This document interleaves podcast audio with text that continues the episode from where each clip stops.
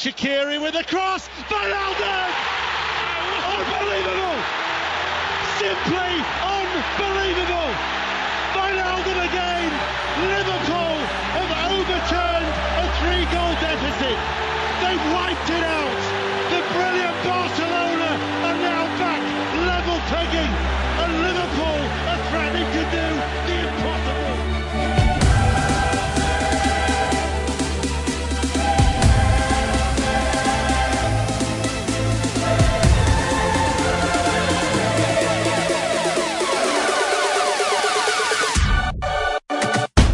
همه عزیزان فوتبال دوستان دیونه های فوتبال که ما همراهن فکر نکنم تعداد زیادی از بچه ها الان ما رو بخوان گوش کنن. این اوایل کاره با ما همراه باشید. پادکست پاننکا از این به بعد با همدیگه جلو میریم. نکاتی که شاید خیلی کمتر بهش پرداخته شده باشه تو پادکست های دیگه تو خبرگزاری ها تو سایت های مختلف تو کانال های تلگرام با ما بیاید با ما همراه باشید. بتونیم با همدیگه بریم جلو. اصلا هم نگران این نباشید که فصل داره تموم میشه.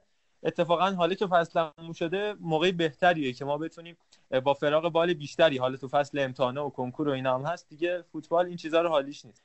با فراغ بال بیشتری و بهتری به اتفاقات فوتبالی برسیم. همزمان که سپاهان هم گل دومو داره به استقلال خوزستان می‌زنه و دروازه پور حمیدی رو باز می‌کنه. ما با دو تا از بچه ها همراه هستیم. در واقع اپیزودهای بعدی بچه های دیگه هم اضافه میشن. امروز آرش و علی رو داریم. که خودشون میان خودشون الان پرزنت می‌کنن. آرش؟ جان سلام. نامرزا خوب هستی شما؟ آرش یزدانی هستم طرفدار پروپاگورس یوونتوس از حدودا ده سالگی. ولی فوتبال رو با باتیسوتا شناختم حقیقتا. علاقم به فوتبال از باتیسوتا شروع شد و اینکه هیچی در خدمت دوستان هستیم تا تهش تا ته فوتبال. به به. خیلی هم عالی. علی شما؟ سلام امیدوارم حالا همگی خوب باشه. خب من علی هستم طرفدار آسه میلان و فکر می‌کنم از وقتی که می‌تونستم نگاه کنم داشتم تو تلویزیون فوتبال می‌دیدم و خب خیلی فوتبالم دوست دارم و دنبال می‌کنم. در خدمت شما هستیم. محمد جان بفرمایید. منم که حالا شاید میرید بدونید ندونید نمی‌دونم چرا باید بدونید. منم محمد رضا هم که خب طرفدار بارسا هم هستم یه شایعاتی پشت سرم هست میگن تو بچگی رالی بوده اینا اصلا درست نیست. من همشو تکذیب می‌کنم از اولم طرفدار بارسا بودم پدرم هم در واقع از مریدان مکتب آقای کرویف بوده و همینطور نیسکنز و شرکا. البته خیلی تلاش کردن من طرفدار لیدز بکنن ولی خب نتونستن چون بعدا لیدز سقوط کرد خود پدرم هم از لیدز دست کشید. همین دیشبم نتونست بیاد لیگ برتر. از همینجا شروع کنیم. قصه رو قبلش فقط بگم. احتمالا دعوا زیاد خواهد شد چون حالا غیر از خودم آرش و علی به شدت یوونتوسی میلانیان این وسط پرسپولیس هم گل زده. ولی آیا آفساید گرفته شده یا نه؟ نه آفساید گرفته نشده و پرسپولیس گل زده. بریم لیگ برتر انگلیس. فردا پس فردا بازی فینال اف ای کاپ. قرار برگزار بشه بین منچستر سیتی و واتفورد.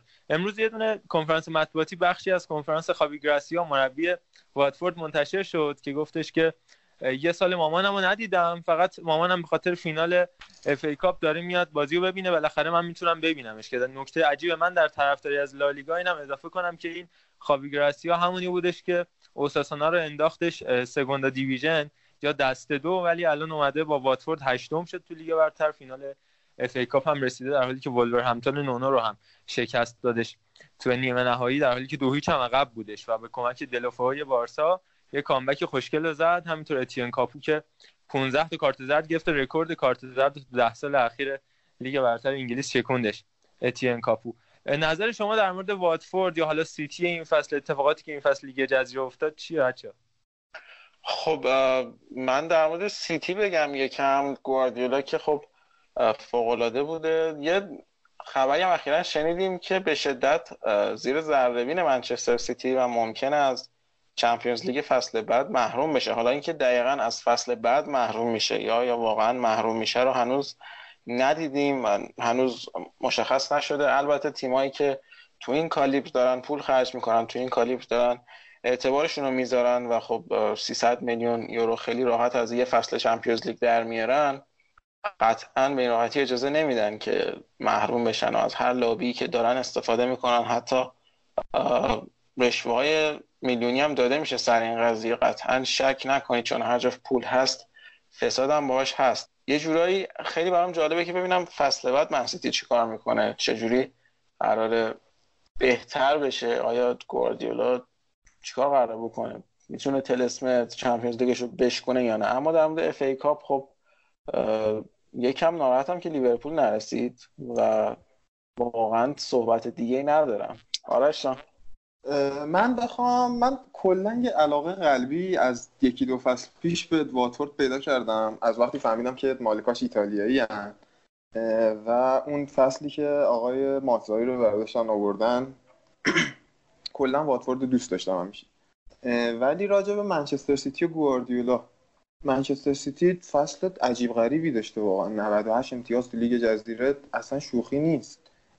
از طرفی خب لیگ انگلیس با همه جذابیتاش همیشه برای من یکم زیر سوال بوده خاطر خط دفاعی بعدشون رو یاد نمی‌دونم کلا این مسائل اذیتم کرده.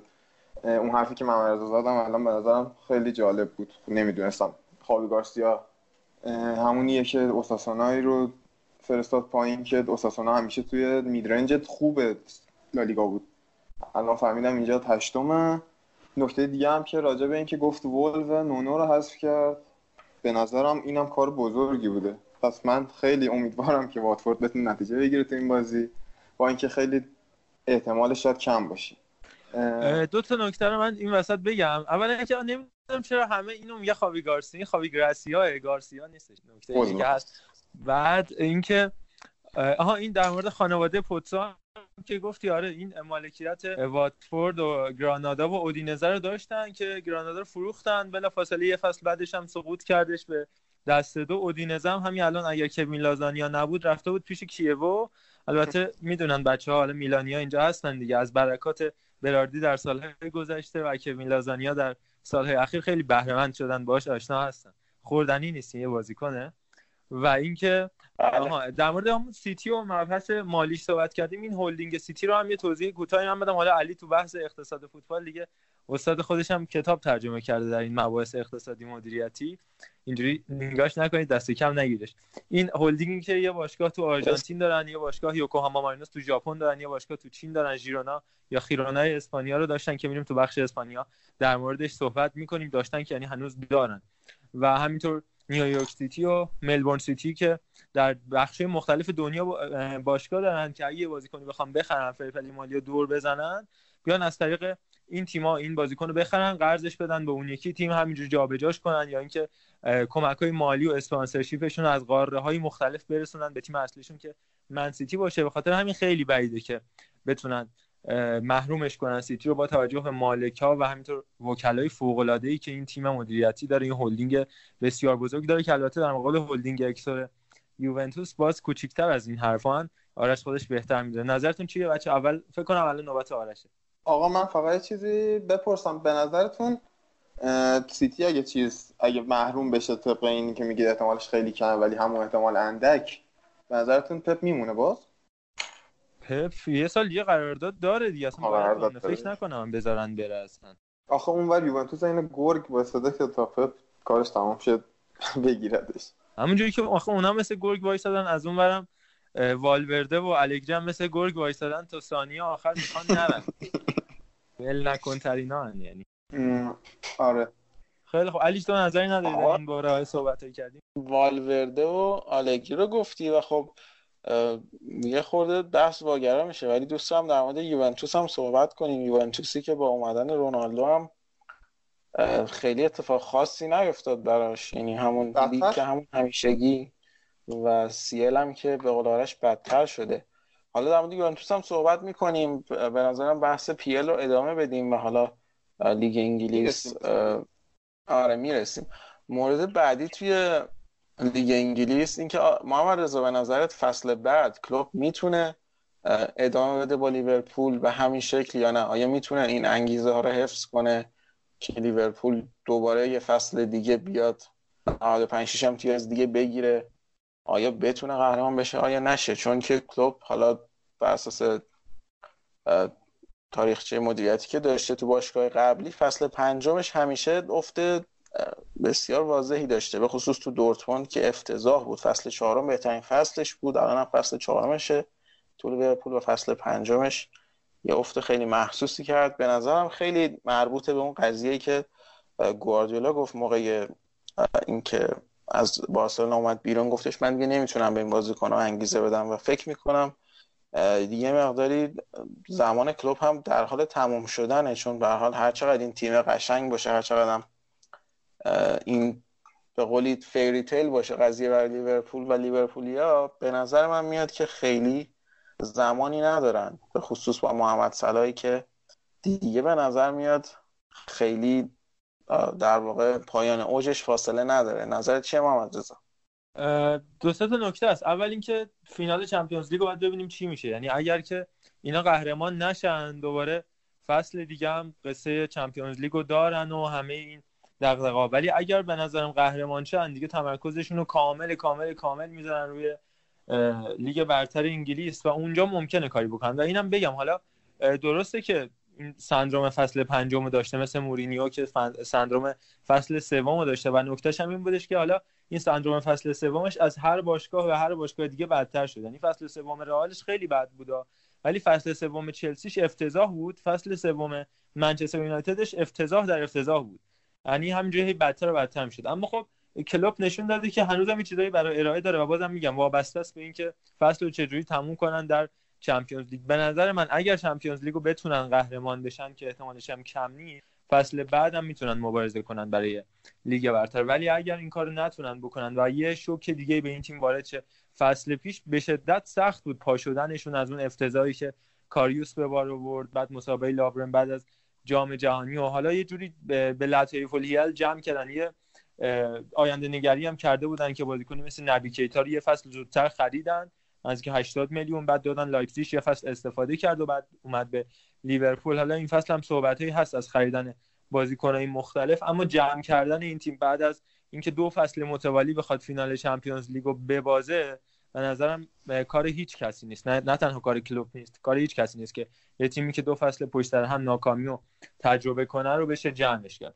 اما من در کلوب می‌بینم که این انگیزه رو یه فصل دیگه اگر با پایان خوب همراه بشه ادامه بده و همراه داشته باشه. برای تیمش با توجه به اینکه این فصل هم دستیار اصلیش رو اخراج کردش یورگن کلوب و بدون دستیار اولش کار کرد و خدا وکیلی هم خوب نتیجه گرفتش دیگه. فقط حالا اف کاپ و زود هنگام هست شد و این 97 امتیازی هم که گرفت حالا دیگه همه می‌دونن دیگه. بالاترین امتیاز یه تیم نایب قهرمان تو کل اروپا بوده نه تنها این. بعدش همون رئال مورینیو بودش و تو ایتالیا هم ناپولی ساری که 92 امتیاز گرفت. یه تیم هم خود پپ داشتش که 92 امتیاز اونم سال 2013 اگه اشتباه نکنم گرفتش که رئال 92 رئال 100 امتیاز گرفت و بارسا 92 تا. من نظرم اینه. حالا می‌خوای آرش هم نظرشو بگی.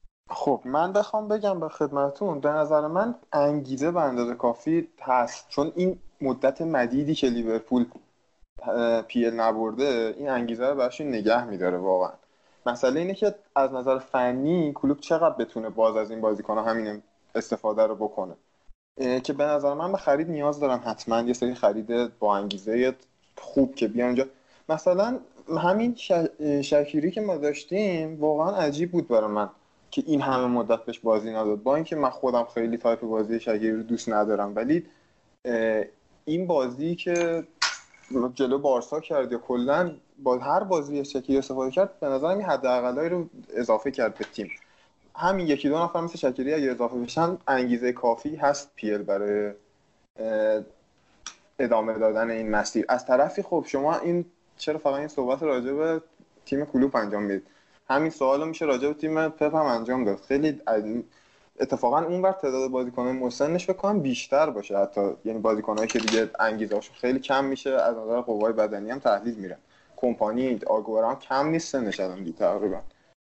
آره من این افت برای تیم پپ محتمل تر می‌دونم تا برای تیم یورگن کلوپ. من اینا اضافه بکنم که مثلا شکیری فقط با 12 میلیون گرفتن. در حالی که کجا بازی می‌کرد؟ استوک سیتی؟ و بعدش اومد وسط های فصل فوق العاده کار کرد جلو منچستر یه brace رو انجام داد. برد سه یکی که داشتن بعد کامل رفت رو نیمکت. دوباره جلو بارسا همچون نمایشی رو داشت. یا دیوک اوریگی که اصلا بازی بهش نمی‌رسید. دو سه تا بازی بهش دادن به صورت فیکس یا مثلا ذخیره هایی که حدود سی دقیقه حداقل بازی کنه. نه 5 دقیقه 10 دقیقه که می اومدن تو جلو بارسا جلو اورتون جلو نیوکاسل. سه تا بازی سه تا گل گلش صعود زد دیگه جلوی بارسا که خیلی مهمه هر سه تا این این انگیزه ایجاد کردن فکر کنم که انگیزه فوق العاده ای که ایجاد کرده از کلوب برمیاد. میانگین امتیازی پپ هم البته ندید بگیر ندید نگیریم که 100 فصل پیش 98 امسال میانگین 99 هیچی برای گفتن فکر کنم نمونه. تو انگلیس یه سری هم به پلیاف بزنیم. دیشب بازی لیدز و دربی کاونتی بودش که توی بازی فوق العاده 3 1 و در مجموع 4 2 لیدز نتونست بیاد بالا تو الند رود استادیوم خودش. به شدت تحت فشار قرار گرفت در حالی که بازی رفتم یکی یک شده بود و این بازی رو هم یکی جلو بودن اما اون شاگردای فوق العاده فرانک لمپارد و انگیزه بی‌نظیرشون اصلا نابود کردن. لیدزی که تا اواسط رو به اواخر فصل حتی لیدز اول بودش. یعنی بالاتر از نوریچ. و حتی شفیلد یونایتد که مستقیم صعود کردن به لیگ برتر انگلیس این لیدز بوده. 5 6 امتیاز رده اول چمپیونشیپ رو در اختیار داشت. اما نتونست حفظش کنه. نکته ای که می‌خوام بگم اینه که اون اتفاقی که برای مارسلو بیلسا افتاد رفت همین دربی کانتی و لیدز بودش که فرانک لمپارد اون جاسوس مارسلو بیلسا رو سر تمرینش گرفتش. بعدش خود بیلسا اومد تو کنفرانس خبری بعد از بازی اعتراف کردش که آره من جاسوس میفرستادم سر تمرین همه فیلم تیم هم فرستادم. و بعد به صورت یه presentation اومد ارائه کرد. تمام اطلاعات از تیم‌های مختلف به دست آورده بود. تو اون لیگ فوق العاده پرفشار 24 تا تیم 48 تا ببخشید 46 تا بازی. در حالی که لیدز تا اواسط فصل کاملا برتر بود اما اینو از دست داد و تو اواخر فصل 11 امتیاز عقب افتاد دیگه از نوریچ. نوریچی که با 94 امتیاز قهرمان شد. شفیلد یونایتد هم 89 امتیازی شد و این هفته های آخر اتفاقی که برای لیدز افتاد و بازیایی که انجام داد شروع کرد به باختن. دو یک به ویگان باخت دو یک به برنتفورد باخت سه دو به اپسویچ تاون باخت و در انتها هم چهار دو بازی به دربی کاونتی واگذار شد. البته این بگم گفتم بازی رفتشون یک یک شد نه بازی رفتشون رو یک لیدز برده بودش. و در مورد دربی کاونتی فرانک لمپارد هم میگم یه بازیکن فوق العاده که بهترین بازیکن این فصلشون بوده اسمش هست میسون ماونت که از اون بازیکن قرضی چلسی هستش که احتمالا فصل بعد اضافه میشه با توجه به محرومیت نقل و انتقالاتی. از اون برم بازی وستبرومویچ و استون ویلا بودش و استون ویلا اومد بالا. استون ویلایی که تامی ابراهامو داره که 26 تا گل زد این فصل. بعد از تیم پوکی نوریچ دوم شد که نکتهش اینه که اون تامی ابراهام هم بازیکن قرضی چلسی اضافه شدن هم ابراهام و هم ماونت برای فصل بعد کنار بازیکنی مثل لوفتوس چیک هاتسون اودوی و کریستیان پولیشیچ می‌تونه فوق العاده باشه برای فصل بعد چلسی. نظر شما چی؟ به نظرتون آخرش لیدز ببخشید آخرش استون ویلا میاد بالا یا دربی کانتی؟ من خیلی امیدوارم که تیم فرانک لمپارد یعنی دربی کانتی بیاد بالا. چون حضور یه فردی مثل لمپارد کنار زمین تا درست اونورم کمک مربی تریه و استون ویلا تیم خیلی ریشه دار و خوبیه. ولی من حضور یکی مثل لمپارد رو خیلی ترجیح میدم و دوست دارم که دربی کانتی بیاد. ولی راجع به لیدز و بیلسا بخوام بگم که از قدیم الایام من یک کینه به این آقای بیلسا دارم. همونطور که گفتم من با باتیسوتا عاشق فوتبال شدم و این این تیم 2002 آرژانتین رو نابود کرد آقای بیلسا. ولی در کل مربی قابل احترامیه. دربی کانتی هم این فصل خب بازیاشون رو ما کمتر می... من یعنی به شخص کمتر دنبال می‌کردم چمپیونشیپ انگلیس رو ولی اون دو تا بازی که با من دو تا بازی بود یا تک بازی بود یادم میشه منچستر یونایتد کردن واقعا تیم جذابی بودن تو اون بازی ها حالا درسته منچستر منچستر مورینیو بود منچستر خسته ای بود ولی به نظرم دربی کانتی تیم با تراوتی میومد امیدوارم که بیان. خیلی هم عالی. علی تو نظری نداری؟ خب بچه ها من یه چیزی بگم. همین الان داغ داغ. اسم روبن لوفتوس چیک آوردیم محمد رضا؟ و طبق خبری که آقای نیزار کینسلا داده که خبرنگار حالا میشه گفت نیمه معتبر هست روبن لوفتوس چیک تو بازی در واقع چریتی ربات صلیبیش رو پاره کرده و خب فکر می‌کنم که مدت زیادی حداقل شیش ماه فکر می‌کنم نتونه بازی کنه. و روبن لوفتوس چیک که خیلی خوب نشون داده اما هیچ موقع اونقدر فرصت بازی بهش نرسیده که خودش رو اثبات کنه. به همراه کالوم هاتسون اودوی که اون هم خیلی ساری دلش می‌خواد تو چلسی نگهش داره. خیلی بحثش بود که بایرن بپیونده ولی خب الان آخر فصل که شده باز چلسی باز چلسی و ساری خیلی دارن اصرار می‌کنن که هاتسون اودوی رو نگه دارن. حتی من شنیدم که ساری بهش پیشنهاد داده بود که شماره ده چلسی رو فصل بعد هاتسون اودوی بدن. اما در مورد چلسی به نظرم می‌تونیم یکم صحبت کنیم. چلسی که با ساری فصل اول رسیده به فینال لیگ اروپا و خب یه سری زمزمه هایی در مورد اینکه ساری رو اخراج کنن شنیده میشه. انگار یه مقدار با مدیریت چلسی اختلاف داره و همینطور هواداران و در واقع پرس انگلیس یا همون خبرنگاران انگلیس هم خیلی دل خوشی ازش ندارن از ساری. ولی من فکر کنم که خیلی خوب بوده تو فصل اولش سوم شده توی پریمیر لیگ و خب فینال لیگ اروپا. من احساس می‌کنم که چلسی هم ممکنه قهرمان شه تو فینال لیگ اروپا و خب اگر مقایسه کنیم با فصل اول مربیایی مثل یورگن کلوب تو لیورپولی که البته البته خیلی ترکیب ضعیفتری داشت نسبت به چلسی شاید اونقدر قابل مقایسه نباشه اما یورگن کلوب هشتم شد فصل اولش توی لیورپول و چهار فصل طول کشید که بتونه واقعا رقابت کنه با اول دوم پریمیر لیگ. من فکر می‌کنم که اگر این صبر برای ساری وجود داشته باشه تو مدیرای چلسی و خب آبراموویچی که شاید خیلی دیگه انگار دنبال نمی‌کنه چلسی رو اخیرا. اگر این صبر وجود داشته باشه شاید ساری بتونه چلسی رو خیلی مطرح کنه تو فصلهای بعدی. نظرتون چیه بچه من که به شدت موافقم. حالا توضیحی در مورد این مراتب اداری باشگاه چلسی هم بدم. آبراموویچ که از اون زمانی که ویزاش و شهروندی citizenship ش برای لندن و انگلیس reject شد. بعد حتی خواست از طریق سوئیس این کار رو انجام بده و انگلیس اونجا نفوذ کرد. حتی نذاشتش که شهروند سوئیس بشه با توجه به اینکه کسی که شهروند سوئیس باشه شهروند انگلیس هم میشه. و بعد رفتش citizenship اسرائیل رو بگیره که از اون طریق بیاد در انگلیس بتونه زندگی کنه و مجوز کار بگیره که هنوز در مراحل اداری اونم گیر کرده یه جورایی بی اهمیت شده براش. چلسی مایکل امنالو که دست راستش بود تو باشگاه چلسی مدیر ورزشی چلسی بود. اونم اخراج کردش. گرانوفسکایا مارینا گرانوفسکایا که وکیل شخصیش بود کاردارش بود که ماشاءالله البته خوش بر و رو هم هستن. شدش مدیر ورزشی چلسی. الان قرارداد همه بازیکن چلسی هم عکساشو ببینید. کنار بازیکن مثلا داوید لوئیس که چند روز پیش تمدید کرد کنارش گرانوفسکایا نشسته بودش و یه جورایی در اولویت چندم برش قرار گرفته بعد از تجارت های مختلفی که داره. از اون برم حالا در مورد هاتسون آدوی هم صحبت کردیم. این بند نقل و انتقالاتی که باز هم اونم از عدم مدیریت مالی باشگاه چلسی میاد که قبلا هم تکرار شده بود زمانی که برای خرید گایل کاکوتا اونای پنجره نقل و انتقالاتی محروم شدن از خرید هر بازیکنی. کاکوتایی که بعدا کارش به آنژه فرانسه و رای وایکانو و بعدا هم چین کشیدش. خلاصه که هاتسون اودوی موندگار میشه احتمالا با توجه به اینکه بازیکنی نمی‌تونن بخرن غیر از پولیچیچ. در مورد ساری هم بگم که به نظرم فوق العاده بوده. خریدش هم جورجینیو یه جورایی اون نمایش کانتر رو تا اواسط و رو به اواخر فصل تحت تاثیر قرار داده بود. کانتر آورد سمت راست که جورجینیو بیاد. نقش اصلی رو بازی کنه در وسط زمین. یکم گلگی ازش بود و اون 6 تا گلی که از منچستر سیتی خوردش بعدش هم در فینال FA Cup اتفاقایی که با کپا براش رخ داد اون رفتار پدرانه ای که با کپا داشت و مدیریت مسئله برعکس کاری که وینفرد شفر با مهدی رحمتی کرد فضا رو هی بهتر و بهتر کرد و الان من براش خیلی آینده خوبی خودم به شخص متصورم و حالا جدا از اون ماجرا این که کلا قدرت اصلی تو چلسی بازی کنن دیگه. مورینیو برکنار می‌کنن بنیتز برکنار می‌کنن. از اون طرف مشکلشون با ایوا کارنیرو الی آخر. من خوشبینم به چلسی فصل بعد.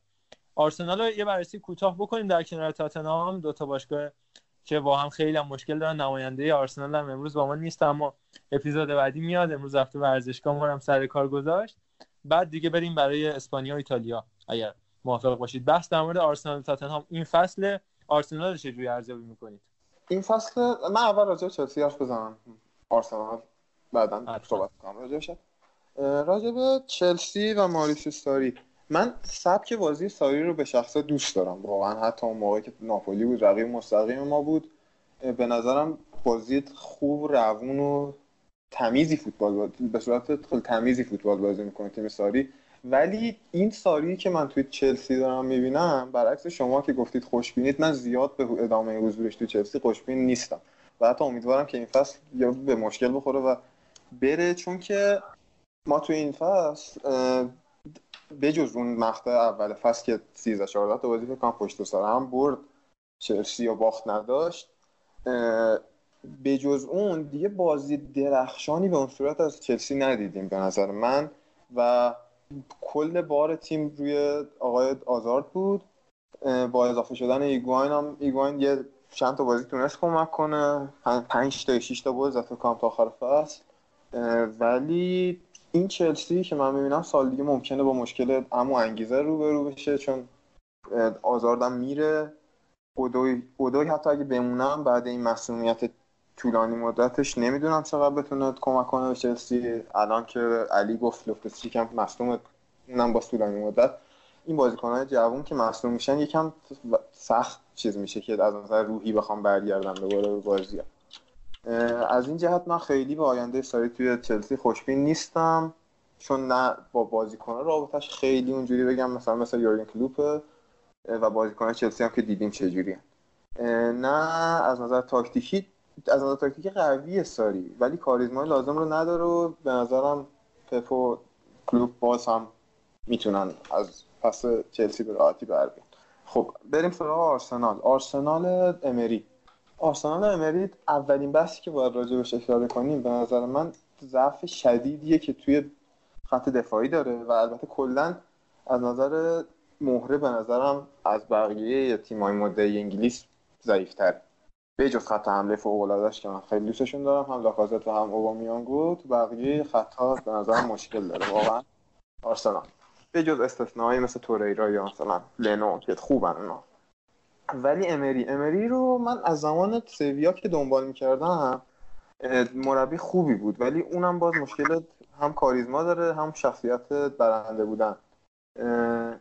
و دیگه این فصل لیگ اروپا رو فکر کنم چلسی ببره با وجود اینکه اگه بخوام منطقی بحث کنم میگم که آرسنال رو فرم بهتریه یا فرمش که نمی‌تونم بگم بهتره ولی بهتر به فینال رسیده نسبت به چلسی که با انتراخت مساوی کرد به سختی تو پنالتی بود ولی آرسنال می‌تونه باید مهره جذب کنه. با امری می‌تونه به جای بهتری برسه ولی نیاز به جذب مهره داره. اما تاتنهام هم یه نگاهی بهش بندازیم بعد بریم دیگه برای کشوری دیگه. تاتنهامی که دو فصل دو پنجره نقل و انتقالاتی هیچ خریدی انجام نداد بدون اینکه لازم باشه مثل آرسنال یه سه چهار سال اقتصاد مقاومتی پیشه کنه بره توی بحث تحریم ها خودش رو قرار بده و بعدم بخواد برجام امضا کنه یا هرچی مدیریت کرد و تو همین دو پنجره بسته خودش رو برای اولین بار تو تاریخش به فینال چمپیونز لیگ رسوندش بازیکن فوق العاده و پرورش دادش. ماریسیو پوچتینو مثلا دلالی رو از قول آقای علیفر دل آلی از میلتون کینز دونز آوردش بزرگش کرد. اریک دایر رو کریس ببخشید فویت خوان فویت رو و بازیکنایی که اصلا کسی فکرشو نمی‌کرد که انقدر بخوان خوب بشن. مثل توبی آلدرورلد که یه جورایی ذخیره تیم دیگو سیمونه بودش یا حتی موسا سیسوکو یا حتی موسا دمبلی که حالا ردش کردن فرستادن چین. دیگو یورنته که دیگه فکر می‌کنم سرآمدشون باشه. تو یوونتوس زیاد موفق نبودش بعد رفتش به سویا و بعدم تو سوانزی که سقوط کردش از لیگ جزیره در کنار بازیکنه مثل کریس پاوسون و همین تامی ابراهام بازی می‌کرد. اصلا کسی فکرش نمی‌کرد. یه روز بخواد این بازیکن بیاد تو فینال Champions League شانس بازی داشته باشه. اما این مدیریت بی‌نظیر پوچتینو که گفته اگر قهرمان بشیم میرم اگه قهرمان نشیم هم شاید برم. ولی اینکه کجا میرم؟ عجیبه. چون رئال که مربیش مشخصه یونایتد که با سولشایر دائمی شده الان البته سولشایر درستم خواهی می‌کنم الان باشگاه آنچنانی مطرح نیستش که بخواد مربی استخدام کنه. مگه اینکه یهویی یوونتوس این کارو بکنه یا بارسا که حالا کلا با پوچتینو رابطه خوبی نداره با توجه به سابقه بازیش تو اسپانیول. باید آینده تاتنهام رو هم دید که فکر کنم پنجرهاش هم قراره باز بشه. استادیومش هم که نونوار کرده. فوق العاده بود دیگه. این فصل به نظرم اون هتریک بی‌نظیر لوکاس مورا یه جورایی یه promo و یه خلاصه از این فصل تاتنهام بودش که ناامید نشد و از پس رقیبایی مثل اینتر یا بارسا تو دقایق آخر در حالی که گفتم تو دوره رفت Champions League فقط یک امتیاز گرفته بودش. اما جلو اینتر تو دقیقه 75 و 6 با گل اریکسن جلو بارسا گل دقیقه 85 لوکاس مورا جلو PSV گل دقیقه 89 کین و بعدم همینجوری فصلشون ادامه پیدا کرد تا دقیقه 95 و بازی فوق العاده جلوی آژاکس علی تو بگو نظر در مورد تاتنهام. از اول یه چیز در مورد اقتصاد مقاومتی آرسنال گفتی و خب عجیبه که این موضوع انگار تمومی نداره. یعنی حتی بعد از سالها گذشته از ساخت ورزشگاهشون و اتفاقات دیگه که افتاد حتی برکناری ونگر و مسیر دیگه که پیش گرفتن با خرید گرونی که کردن اما دوباره انگار به این مسیر برگشتن. جوری که من بنده خوندم بودجه امسال آرسنال اگر به سیل نرسن چهل میلیون در واقع پوند اعلام شده و خب شاید خیلی ناامید کننده است برای طرفدار آرسنال چون که خب به نظر میاد احتمالش کم باشه قهرمانی تو لیگ اروپا ولی باید ببینیم که چه جوری میشه. اما به نظر قضیه چیه ما از این 40 میلیون پوند آیا آرسنال قصد نداره به بالای پریمیر لیگ برگرده یا صرفا می‌خواد یه تیم توی تاپ 6 باشه و درآمد کسب کنه یا قضیهش چیه ما از من که برام خیلی عجیبه چون حدودا 130 میلیون پوند یا نزدیک 200 میلیون دلار اینا از حق پخش تلویزیونی می‌گیرن فقط به طور خاص و بعدم درآمدی جانبی که مثلا روی بازوشون این فصل آرسنالیای عبارتی در شده بود به نام ویزیت رواندا که یه شرکت تبلیغاتی بود که کشور رواندا و مراکز تجاری و مراکز تفریحیش رو تبلیغ می‌کرد. از همین یه دونه چیزی که رو بازیشون نوشته بودن از که 50 میلیون دلار درآمد داشتن تو دلار پوند نیستش. حالا که این کارو بخوام بکنن یا اینکه دل بستن به اینکه بازیکن بفروشن مثلا مثل توزیل رو بفروشن ازش پول خوبی در بیارن که اونم بعید حالا آنچنان با قیمت بالا بخرنش. با توجه به اینکه مثلا مخیتاریان ببخشید رمزی رو هم مجانی دارن میدن به یوونتوس که البته استاد خریدای مجانی هم همینجا هست می‌تونیم با ما در واقع همراه بشه. اما نمی‌دونم با توجه به اینکه امری معمولا همین کارو می‌کرد تو سویا کلی اون منشی براش خریدای مفت انجام می‌داد یا بازیکنایی که به شدت ارزون می‌خرید بعدا ستاره می‌شدن مثل کندوگبیا مثل انزونزی موریل و کلی بازیکن دیگه. کارلوس باکا شاید مثلا امری بهشون گفته من می‌خوام امثال گندوزی رو دوباره به تیم بیارم و ولی با این فرمون خب حالا بیاره تش دوباره همینی میشه که این فصل شد. راه مناسبی براشون نخواهد بود. اگر واقعا همین باشه اگر اینکه حالا یه بازی رسانه‌ای باشه. من یه صحبتی راجع به یه مخالفتی راجع به تاتنهام با معرضا بکنم. اینکه موسا سیسوکو به نظر من اتفاقا نقطه تاریک کارنامه تاتنهام بجز این یکی دو تا بازی آخر. موسا سیسوکو قبل از اینکه بیاد تاتنهام من واقعا نمیگم هم سطح پوگبا ولی این پتانسیل توش می‌دیدم که بتونه یه پوگبا دیگه بشه. ولی اومد تاتنهام اصلا یه مدت مدیدی از نیوکاسل اومد فکر کنم. بله. یه مدت مدیدی هیچ خبری ازش نبود تا این اواسط این فصل که تاتنهام به مشکل کم بود. بازیکن خورد و دیگه اینا تا اومد اضافه شد به ترکیب. بکنم یکی از بهترین بازیکنهای فرانسه هم تو یورو 2016 بودش. دقیقاً دقیقاً. و البته یورنته که به نظر من دورش تو یوونتوس دوره خیلی موفقی بود. برخلاف چیزی که شما گفتی.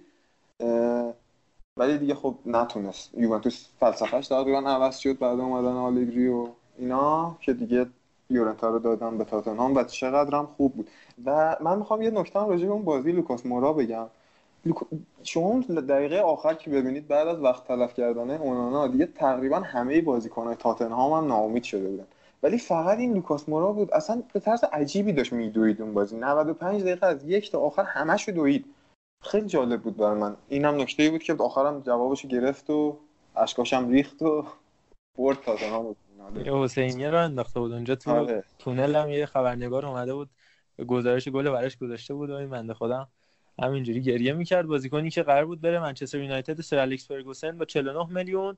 ولی خب یه هایجکی انجام داد. پاریس سن ژرمن طبق معمولم مثل بازیکنایی همچون لاوتسی و پاستوره و درکسلر و اینا اونجا زیاد به کار نیومده و بعدم مثل یه خرید واقعا معمولی اضافه شد به تاتنهام اما اون سود مالی که با همین سه تا گلش رسونده به تاتنهام فکر کنم چند برابر قیمتی باشه که پرداخت کرده دنیل لوی و البته تیم مدیریتی تاتنهام که به شدت خریدای جالبی می‌کنه و فروش های خوبی هم داره. فروش های مثل گرت بیل که حالا 100 میلیون داد به رئال مادرید اما خب یه فصل بود دیگه گرت بیل برای رئال. البته مودریچ هم بوده این وسط که فوق العاده بود برای رئال. اگر حرف دیگه نیست بریم برای سریا خب یه نکته میمونه اونم گونزالو هیگواین که نیم در واقع نیم فصل اومد به چلسی از میلان.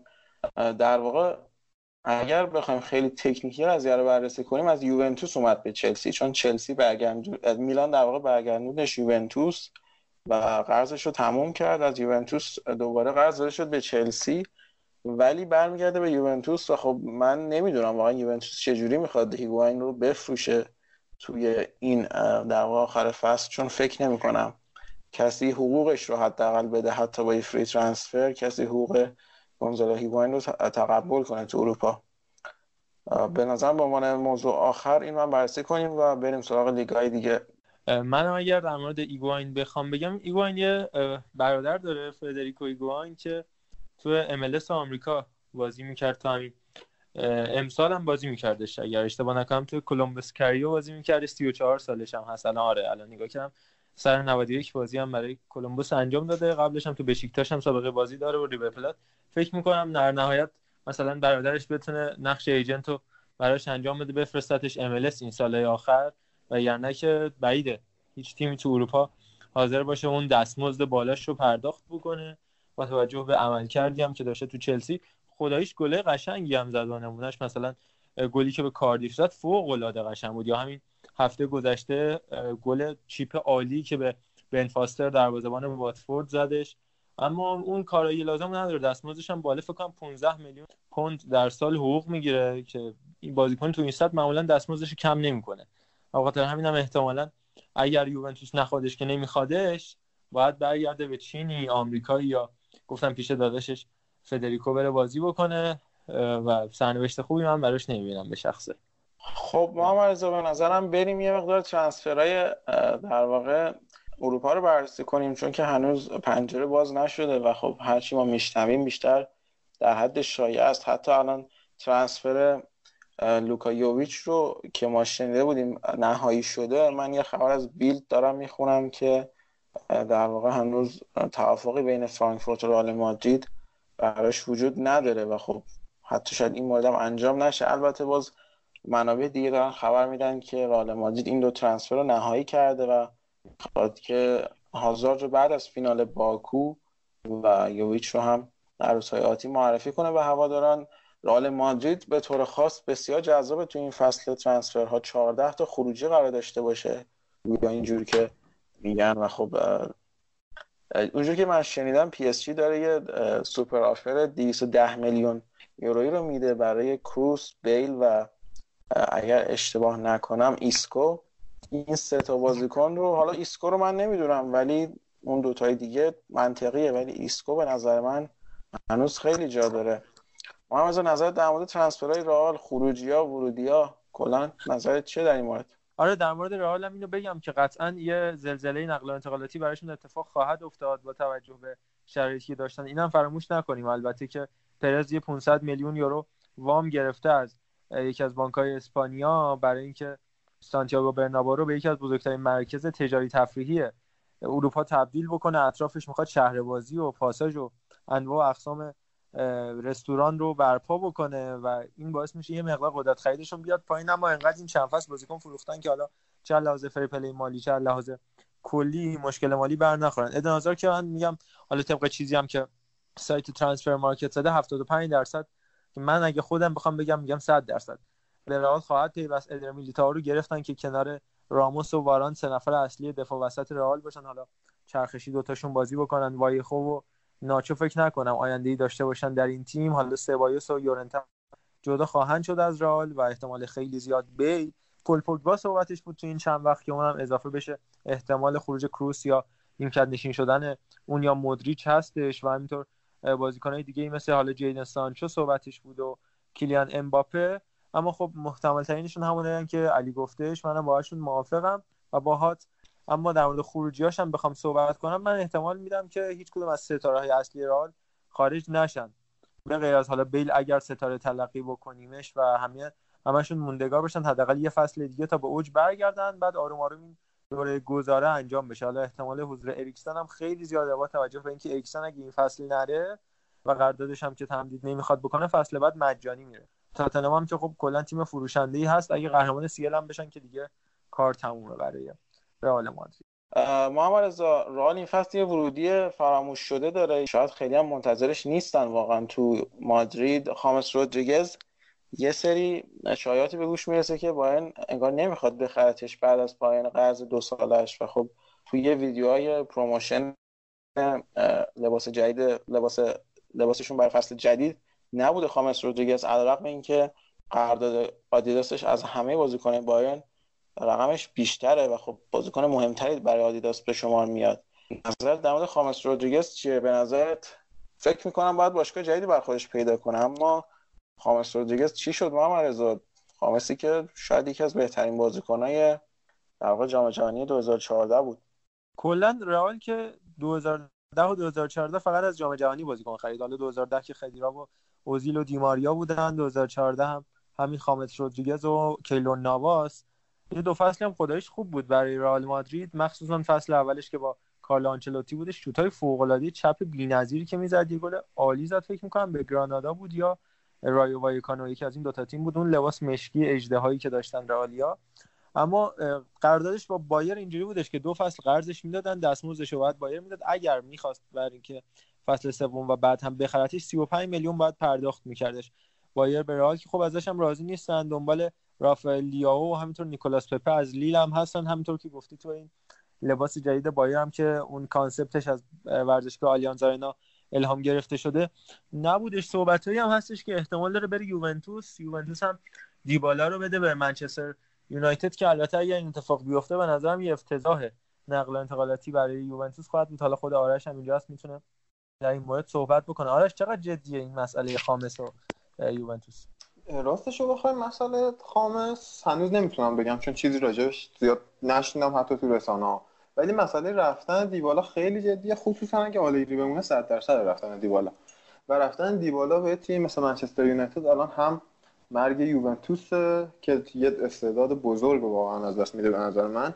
و هم, هم مرگ بر خود دیبالاست چون سولشیر فکر نکنم الان توی شرایطی باشه که بتونه منچستر رو جمع کنه. رو حرفم نزدیم راجع منچستر اونور. ولی با دیبالا نمیشه کار بزرگ کرد. با این دیبالایی که از یوونتوس می‌خوام بگیرن. دیبالا باید اول یه روشن بشه و بعد بتونه تیم رو با خودش همراه کنه. خامس به نظر من یوونتوس احتمال اینکه بره پی ایسکو رو بگیره. خیلی بیشتر از اینه که دنبال خامس بره. ولی خب خامس خیلی در دسترس تره و یوونتوس هم نشون داده همیشه خریدای در دسترس خیلی خوبی انجام میده. من خامس اگه بیاد به شخص خوشحال میشم. چون به نظرم میشه که یک مربی درست به جز آلگری استفاده مثبتی می‌تونه از خامس بکنه. خصوصا تو ایتالیا و خصوصا چپ های خوبیه واقعا. دیبالا هم بره یوونتوس بازیکن چپ های قدری نخواهد داشت که لازم میشه. داگلاس هم احتمالا میره. راجب رئال. من یه سوالی می‌خواستم ازتون بپرسم نظرتون شما به نظرتون لوپتگی و سولاریت قربانی این بازیکنان رئال نشدن چون دیدیم که زیدان هم اومد همون نتایج و بلکه بدتر رو گرفت.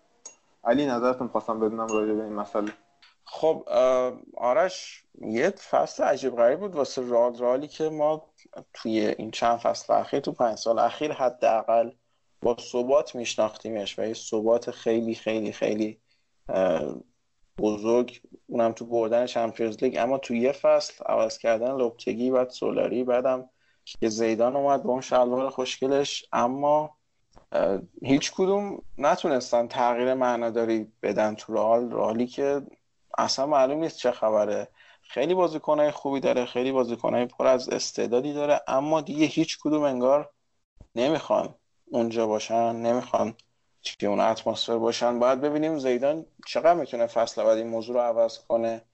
به نظر میاد همونطوری که پرز قصدش رو داره رال خیلی نیاز داشت. حتی همون فصل آخر زیدان هم فکر می‌کنم دلیل اصلی که بیان شد بر رفتن زیدان همین بود که زیدان یا باید خودش می‌رفت یا باید یه سری از آیکونهای باشگاه رو مینداخت بیرون که ترجیحات خودش بره. شاید بیرون انداختن آدمایی که سه تا چمپیونز لیگ پشت سر هم بردن خیلی آسون نباشه به خصوص توی باشگاهی که خیلی راحت. الان تو فوتبال مدرن هم همینجوره. نمی‌خوام حالا خیلی باشگاهیش کنم.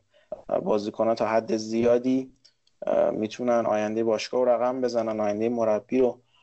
و شاید خود فصل سوم شاید رفتن زیدان هم به یه دلیلی باید اونجا زنگ خطری می بود برای پرز که سریعتر این پروژه رو استارت بزنه. اما خب این اتفاق تا حدی خیلی کم با خریدای وینیسیوس و میلیتا و رودریگو افتاد اما فکر می‌کنم این فصل دیگه اصل قضیه رو ببینیم دیگه. هرچی از رئال قدیم یادمون بوده فکر نمی کنم فصل بعد وجود داشته باشه. می‌خوان بریزن پایین از نو بسازن. و خب نمی‌دونم این تیم رو می‌خوان دقیقا دور چه بازیکنی بسازن. شاید وینیسیوس باشه اما فکر می‌کنم برای وینیسیوس یکم زود باشه. نظرت چیه محمدرضا قطعا که برای وینیسیوس زوده. خیلی هم زوده.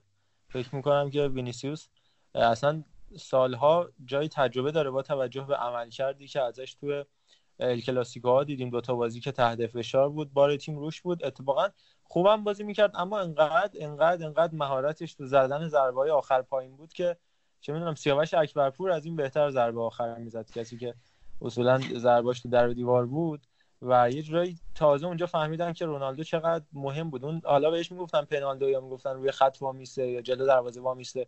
بنزما براش فضا رو فراهم می‌کنه کروس و مدریش پاسا رو میدن اوزیل حالا زمانی که بود دیماریا زمانی که بود پاسا رو میده و اون ضربه آخر رو می‌زنه. اما همین فن و فوت کوزهگری ضربه آخر زدنه برای رونالدو چقدر تاثیرگذار بودش؟ چیزی که وینیسیوس فکر کنم حداقل 3 4 سال زمان لازم داره که یاد بگیره. نکته دیگه که اضافه بکنم اینه گرفت مثل باختن به رئال سوسییداد تو همین بازی آخر یا مساوی با خطافه و باخته دیگه که آورد برای رئال. همینا رو اگر سولاری یا لوپتگی می آورد به شدت تحت فشار می بودن و شاید اونها اخراج می‌شدن. اصلا فصل بعد اونا موندگار نبودن. مثل زیدانی که قطعا فصل بعد هستش. سولاری کلا مربی خوبی نبود تو رئال مادرید کاستیا هم که بود. اما لوپتگی اصولا به نظرم می‌تونست مربی بهتری باشه. گرچه تو پورتو هم اونقدر موفق نبود اما تیم ملی اسپانیاش به شدت چشم نواز بازی می‌کرد و اون به نظرم قربانی شدش به طور خاص. بعد نکته دیگه که در مورد رئال می‌تونم اضافه بکنم مثلا الان شما تو پس اگر بخواید حالا منیجر مودش رو شما سه چهار تا از بازیکنهای مهم یا دو تا از بازیکنهای مهم تیم رو ببرید یه چیزی هست یه فاکتور استیبیلیتی داره که مثلا شما تیمو که قهرمان می‌کنید میره رو 92 سه. یه بازیکن مهم تیم دو تا بازیکن مهم تیمو که ترانسفر می‌کنید این میاد رو 60 رو 50 یعنی به شدت اون باشگاه ضعیف و متزلزل میشه. حالا همین اتفاق تو واقعیت برای رئال افتاد. بعد مربیش هم رفت. مربی که خب زیدان کم کسی نیستش. و اینم بگم که اون رفتن و خروج زیدان خیلی هزاران مقاله براش در کشورهای مختلف نوشته شدش که آقا این زیدان چقدر باهوشه که چه تو تیم ملیش چه تو باشگاهیش زمانی خدافزی کرد و رفت که افسانه شد. تو تیم ملی تو فینال جام جهانی بود. رئالی که ازش خدافزی کرد نه سال بعدش نرفتش به یک چهارم نهایی چمپیونز لیگ. نه حالا فینال و جاهای دیگه. اما این برگشتن همه اینا رو شاید یه باطل بکنه. فقط باید بشینیم نگاه کنیم ببینیم که آینده زیدان چی میشه. خیلی غیر قابل پیش بینیه. به نظر من آینده خوبی براش در انتظارش نیست و حتی اگر هم این خریدا بخوان جواب بدن مثل رئال 2009 که به نظر من پیگرینی خیلی خوب کار کرد اون فصل. فوق العاده امتیاز خوبی گرفت 92 امتیاز گرفت اون فصل. اما چون فصل اول بازیکنه مثل رونالدو بنزما کاکا ژاوی آلونسو بودش عملکردش زیر سوال رفت و بعدم مورینیو اومد. حالا زیدان مثل پیگرینی نیستش که عقبش ویارال بخواد بوده باشه. اما به نظرم این بازگشت اشتباه بودش. حالا باید دیدش که آینده رال چه جوری میشه.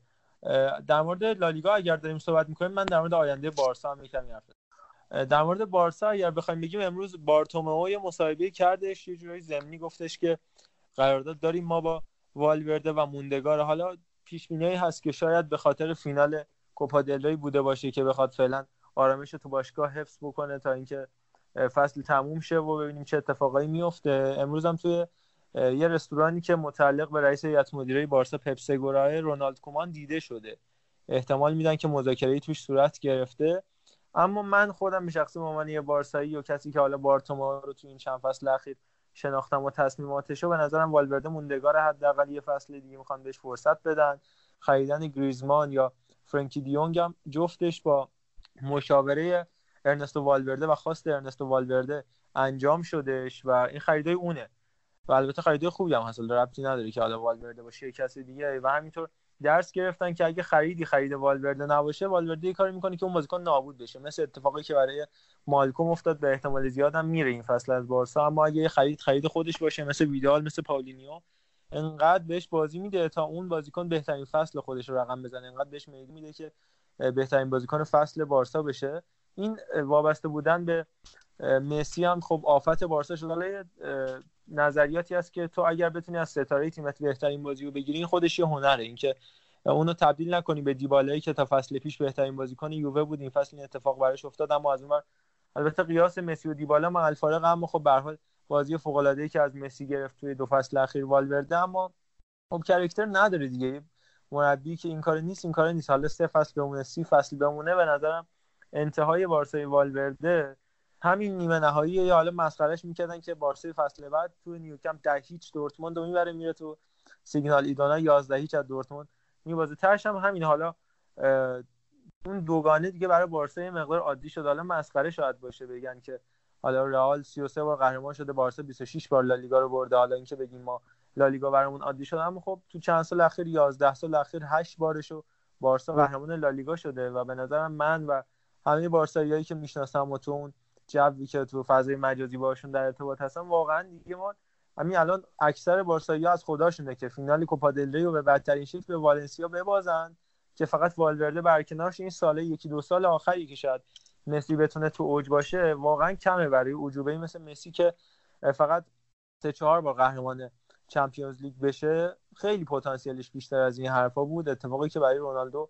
افتاد و اون هتریکی که کرد کاملا سال قبلش رو تحت شعا قرار داد در نبردن چمپیونز لیگ که به رونالدو می‌گفتن در زمان مورینیو. یه سرم اگر موافق باشید اول نظری در مورد صحبتی من دارید. تا اینجا بچه آرش می‌خوام اول بگم. من یه صحبتی راجع به بارسا می‌خوام بکنم. اینکه ما توی این مدت یه سری صحبت با خودت ممرزام کرده بودیم خارج از پادکست اینا که با می‌گفت که دیگه فلسفه باشگاه سیاست باشگاه عوض شده و ما می‌گفتیم من واقعا به شخص انتقاد می‌کردم از بارسا که این همه بازیکن می‌خره. این حجم از خرید به نظر من لوس می‌کنه اصلا فوتبالو حالا درسته تیم‌های دیگه دارن بیشتر این کار می‌کنن ولی فوتبال لوس کرده. از طرف به خود یوونتوس هم این ایرادو می‌گیرم و اصلا نمیگم که فقط به بارسا این ایرادو می‌گیرم. از اینکه بگذریم والورده والورده من من بازی بارسا رو دنبال کردم به خاطر اینکه پارسال که رشت بودم همخونم بارسایی بود و همه بازی رو می‌دید. امسال هم تهران بودم کم بیش دنبال می‌کردم. بارسای والورده واقعا بد فوتبال بازی نمی‌کنه. خوب بازی می‌کنه. خصوصا بعد از مدت ها به نظر من والورده تونست سر و سامونی به خط دفاع آشفته همواره آشفته بارسا بده و با خط دفاع بارسا خوب عمل می‌کرد امسال تو همه بازی که من دیدم بجز این بازی آخر با لیورپول. ولی خب مسئله کاریزما نمی‌دونم آخه کامبک خوردن فقط مشکلش کاریزما مربی نیست. بازیکنان نگاه کن یه مسئله که خیلی برای من عجیبه این دوتا کامبکی که بارسا خورد جفتش صفر گل زده داشت توی بازی برگشت. یعنی تو هر کدومش اگه یه گل می‌زد بازی تموم می‌شد. ولی بارسا تو دو تا بازی جلوی روم و لیورپول نتونست حتی یه گل بزنه. اونم این بارسا با این خط حمله. خیلی منظرم عجیبه و یه اون تفکری که میگه معرض از مسی بهترین بازی رو می‌گیره با, با بیشترین پاس دادن بهش به نظر من داره تیمو اذیت می‌کنه و قصد هم ندارم عقب بکشن از این گویا. الان امروز من یه دونه مصاحبه از چیز خوندم از فرانکی دیونگ قبل از اینکه بیاد بارسا گفته بود من دارم میرم بارسا که به مسی پاس بدم. بله خیلی بله. جالب. آره. یوردی آلبا هم که اون صحنه شاهکارش توی بازی با لیورپول رو دیدیم همه. رفت تک به تک به دروازه‌بان رو پاس به عقب داد. مسی که مسی به تک بودن با کوتینیوس. آره. میگم این مسئله اذیت می‌کنه تیم مسلما. هر ممکن خیلی جا بازی رو در بیاره براشون ولی فوتبال بازی تیمیه نه بازی مسی. من یه نکته هم این وسط اضافه کنم بعد نظر علی رم بدونیم.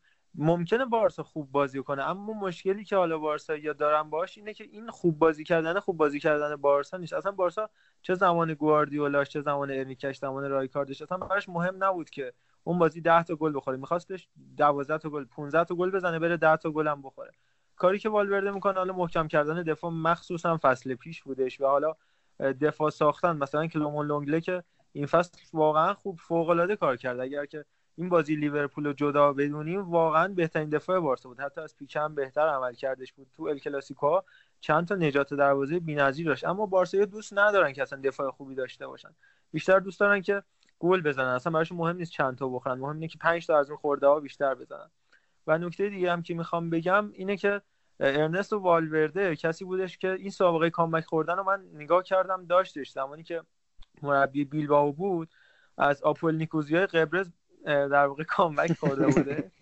و این چیز جدیدی براش نیستش. و اینکه این عادتی که مدیرای بارسا کردن به اینکه مربی میاد سرمربی بارسا میشه تو سالهای اخیر که سابقه‌ش رو نگاه کنید اصلا هیچ مربی تیم بزرگی نبوده. قبل از والورده لوئیس انریکه بود که بزرگترین باشگاهی که مربیگریش کرده بود سلتا ویگو بود. قبلش تا تا مارتینو. البته روم هم بود که یه فصل بودش و خیلی هم ناموفق بود داره. ولی خب روم هم در حد بارسا تیم بزرگی نبوده که بخواد چیز کنه.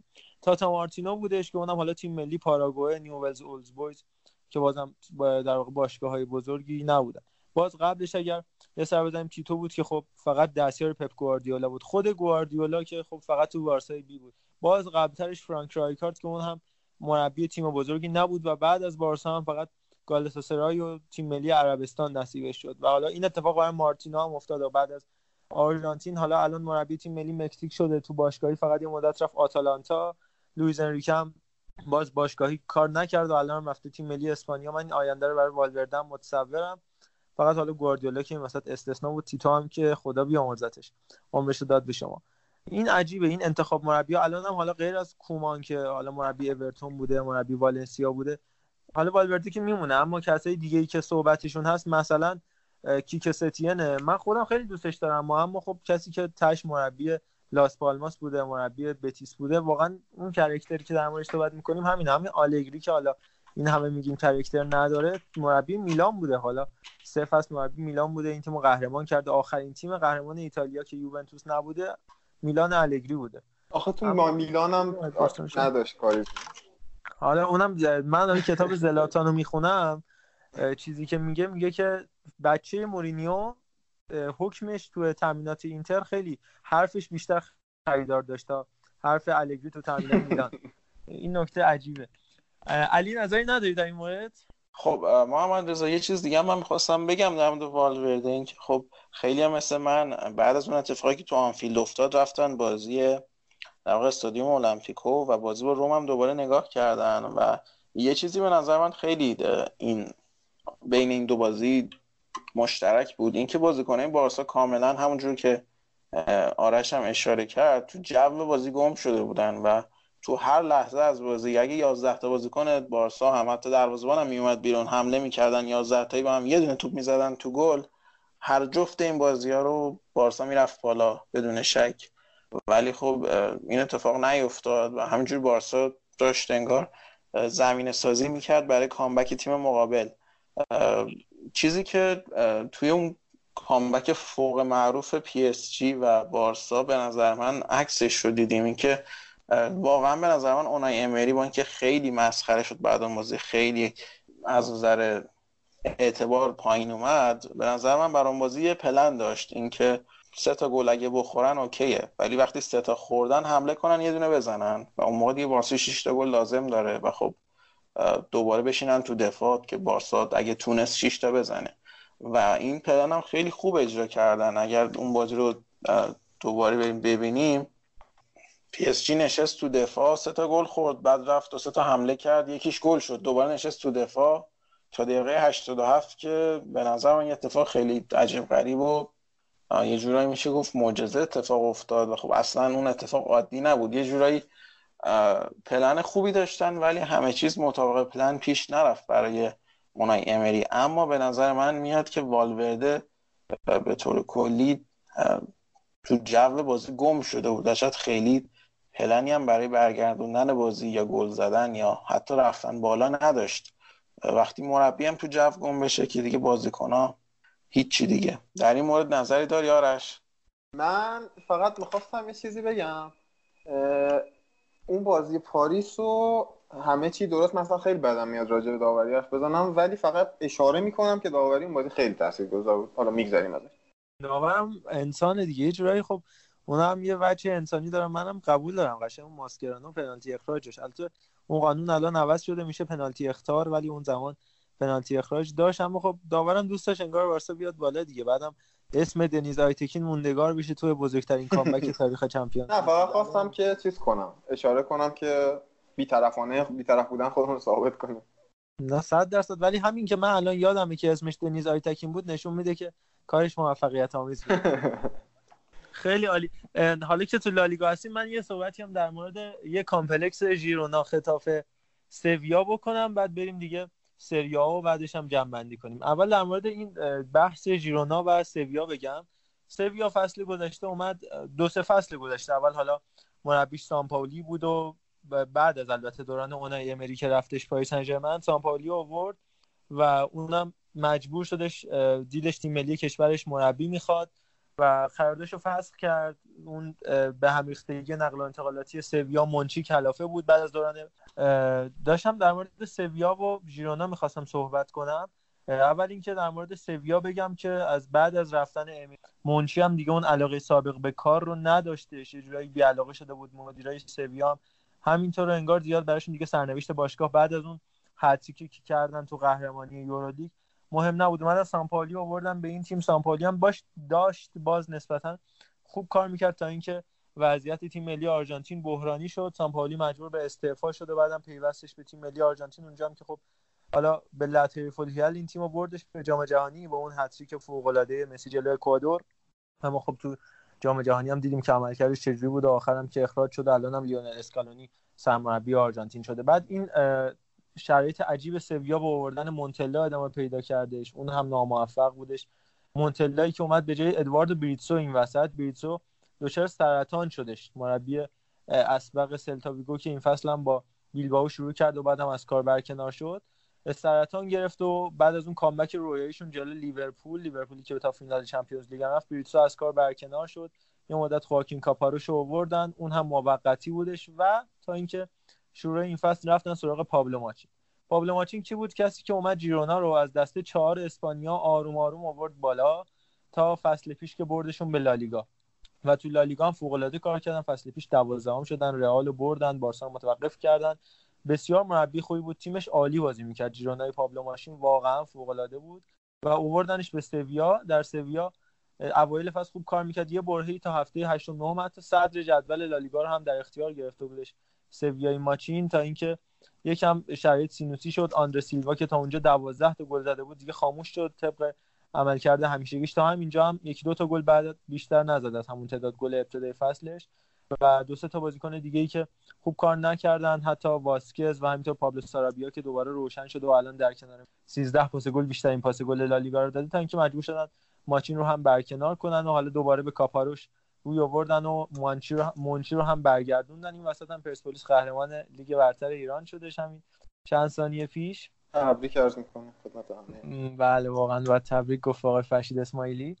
و آها داشتم می‌گفتم حالا این وسط سرنوشت ژیرونا هم همین شد. اومدن به مربی بسیار ناموفقی مثل اوزبیو ساکریستان روی آوردن. کسی که سال قبل مربی بارسای بی بود با بارسای بی هم اصلا موفق نبودش. مدت رفت سلتا ویگو سوسییداد و تو سوسییداد هم اصلا خوب کار نکرد. دوران پسامویس رو با سوسییداد پشت سر گذاشت بعد دو فصل اخراج شدش و اومد و ژیرونا رو هم انداخت به سگوندا دیویژن یا لیگ آدلانته در کنار رای وایکانو و اوسکا.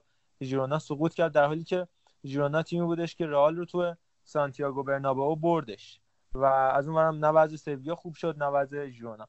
و خطافه ای که این فصل در آستانه کسب سهمیه هستش مربی مثل پپ بوردالاس رو داشتش این فصل نیمکت خودش با یه سری بازیکن واپس زده مثل ماتیو فلامینی مثل مولینا و همینطور خایم ماتا که همشون تا 28 9 سالگی. حالا غیر از فلامینی که بازیکن مطرحی بود اینا تا 28 9 سالگی دست دو سه بازی می‌کرد خود بوردالاس اصلا مربی مطرحی نبودش اومد این بازیکن‌ها رو جمع کرد. یه سری بازیکن فوق العاده خوب از آفریقا و ژاپن به خودش اضافه کرد مثل داکونام و از اونورم شیباساکی که در موردش صحبت کردیم و فوق العاده کار کرده. از اون فصلی که برنچستر مربیشون بودش و اون گل تاریخی رو از مسی خوردن همون گلی که 7 نفر رو دریبل می‌کنه می‌زنه تو گل.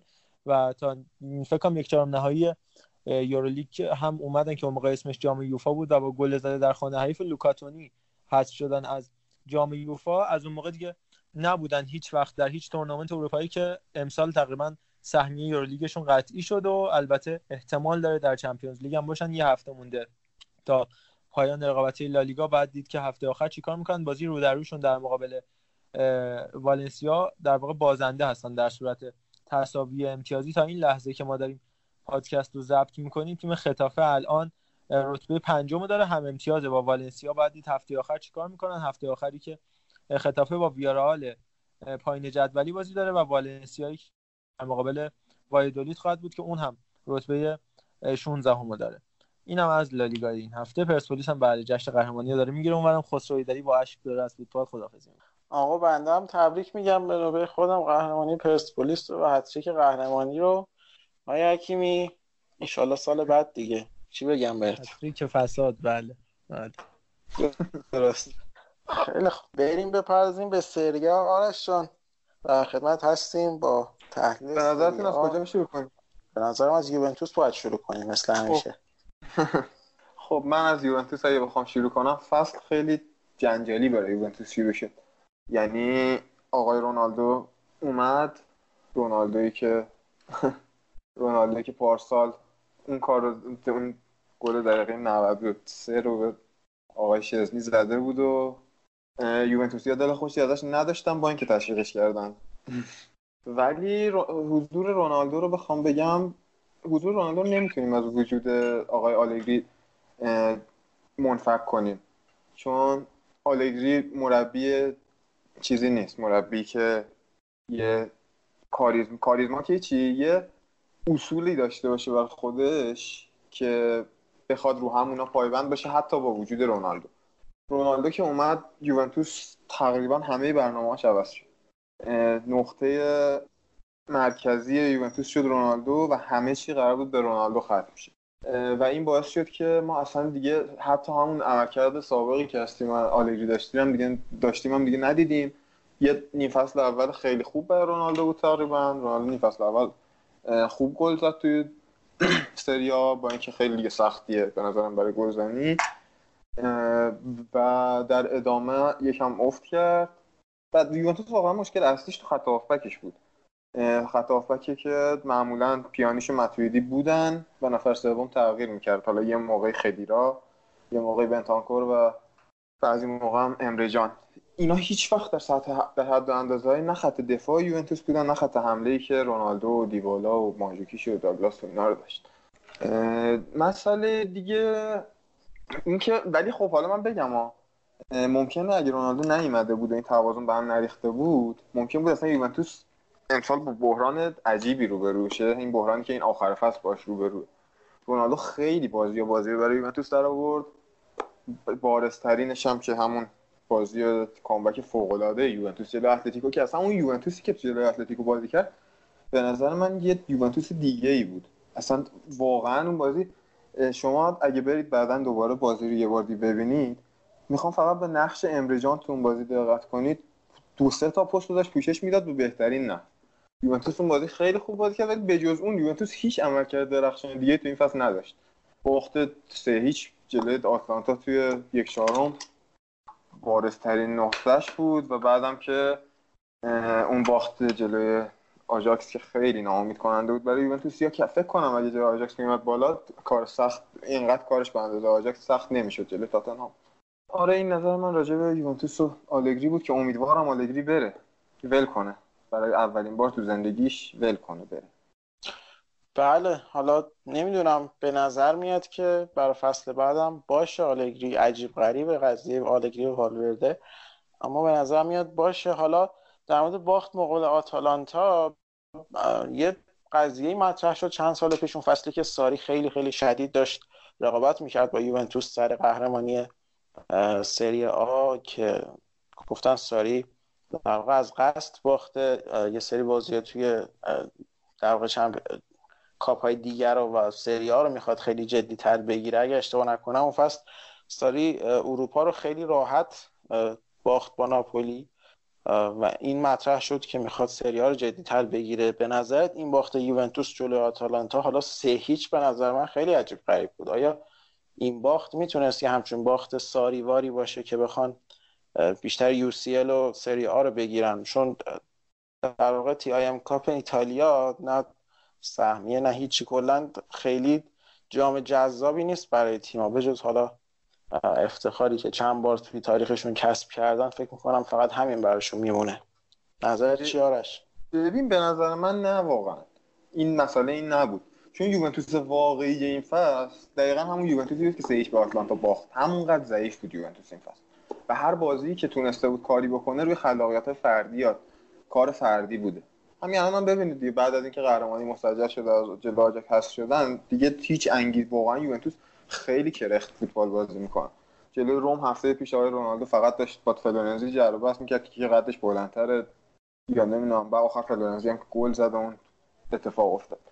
نه به نظر من یوونتوس همین بود سطحش این فصل. و اگه رونالدو نبود شاید همین سری ها هم یوونتوس نداشت. و حتی اگه ساری مونده بود من احتمال خیلی قوی میدم که این فصل ناپولی وضعیت خیلی بهتری داشت و احتمال قهرمانیش خیلی زیاد. خب خیلی هم عالی به نظر من.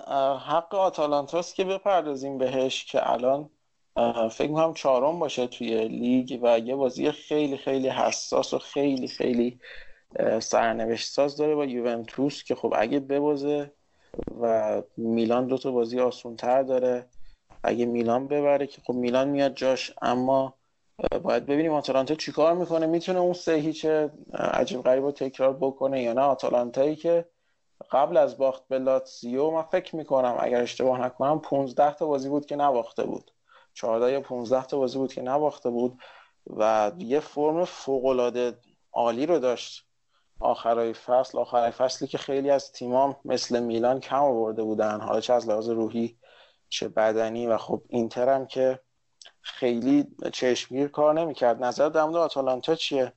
آرش خب از آتالانتا بخوام براتون بگم. آتالانتا بازی فوق العاده جذابی ارائه میده. آتالانتا تیمی که بازیشو ببینید با آتالانتا یه نکته جالبی که دارن از دقیقه هفتاد به بعد تازه فشارشون دو برابر میشه. با اینکه این دوتا بال کناری آتالانتا از دقیقه یک تا 90 دارن می‌دونن من نمی‌دونم اولا این این همه انرژی رو از کجا میارن یا البته حدسم اینه که این هم باز به گاسپرینی برمیگرده. یعنی یک جوری از بازیکن استفاده می‌کشه می‌کنه که ما هم هر لحظه می‌کنیم تا آتالانتا بیشتر از تیم حریفش بازیکن داره. حتی دیشب جلوی لاتزیو که باختن هم من تو همه صحنه‌ها که نگاه کردم به نظر میاد آتالانتا بیشتره ولی واقعا بازیکن شاخصی هم دوان زاپاتا بود فقط. و همین بازیکن ها بودن قبل از چیز هم بودن. قبل گاسپرینی هم بودن همینا. الخاندرو گومزی که با یه متر 65 سانت خیلی بازیکن خوبی بود واقعا. همیشه من توی این بازی کامپیوتری که استفاده می‌کردم همیشه گومز یکی از خریده اصلیم بود. ولی آتلانتا به نظر من حقشه که بیاد به لیگ قهرمانان با اینکه به نظرم جای میلان خیلی خالیه. ولی میلان با گتوزو حتی من امید ندارم که بتونه همین دوتا بازیش هم حتما ببره.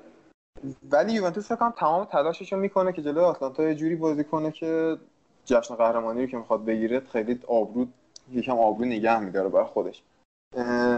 آتلانتا به نظرم بحثی که بخواد انجام بشه خیلی باید تاکتیکی تر باشه.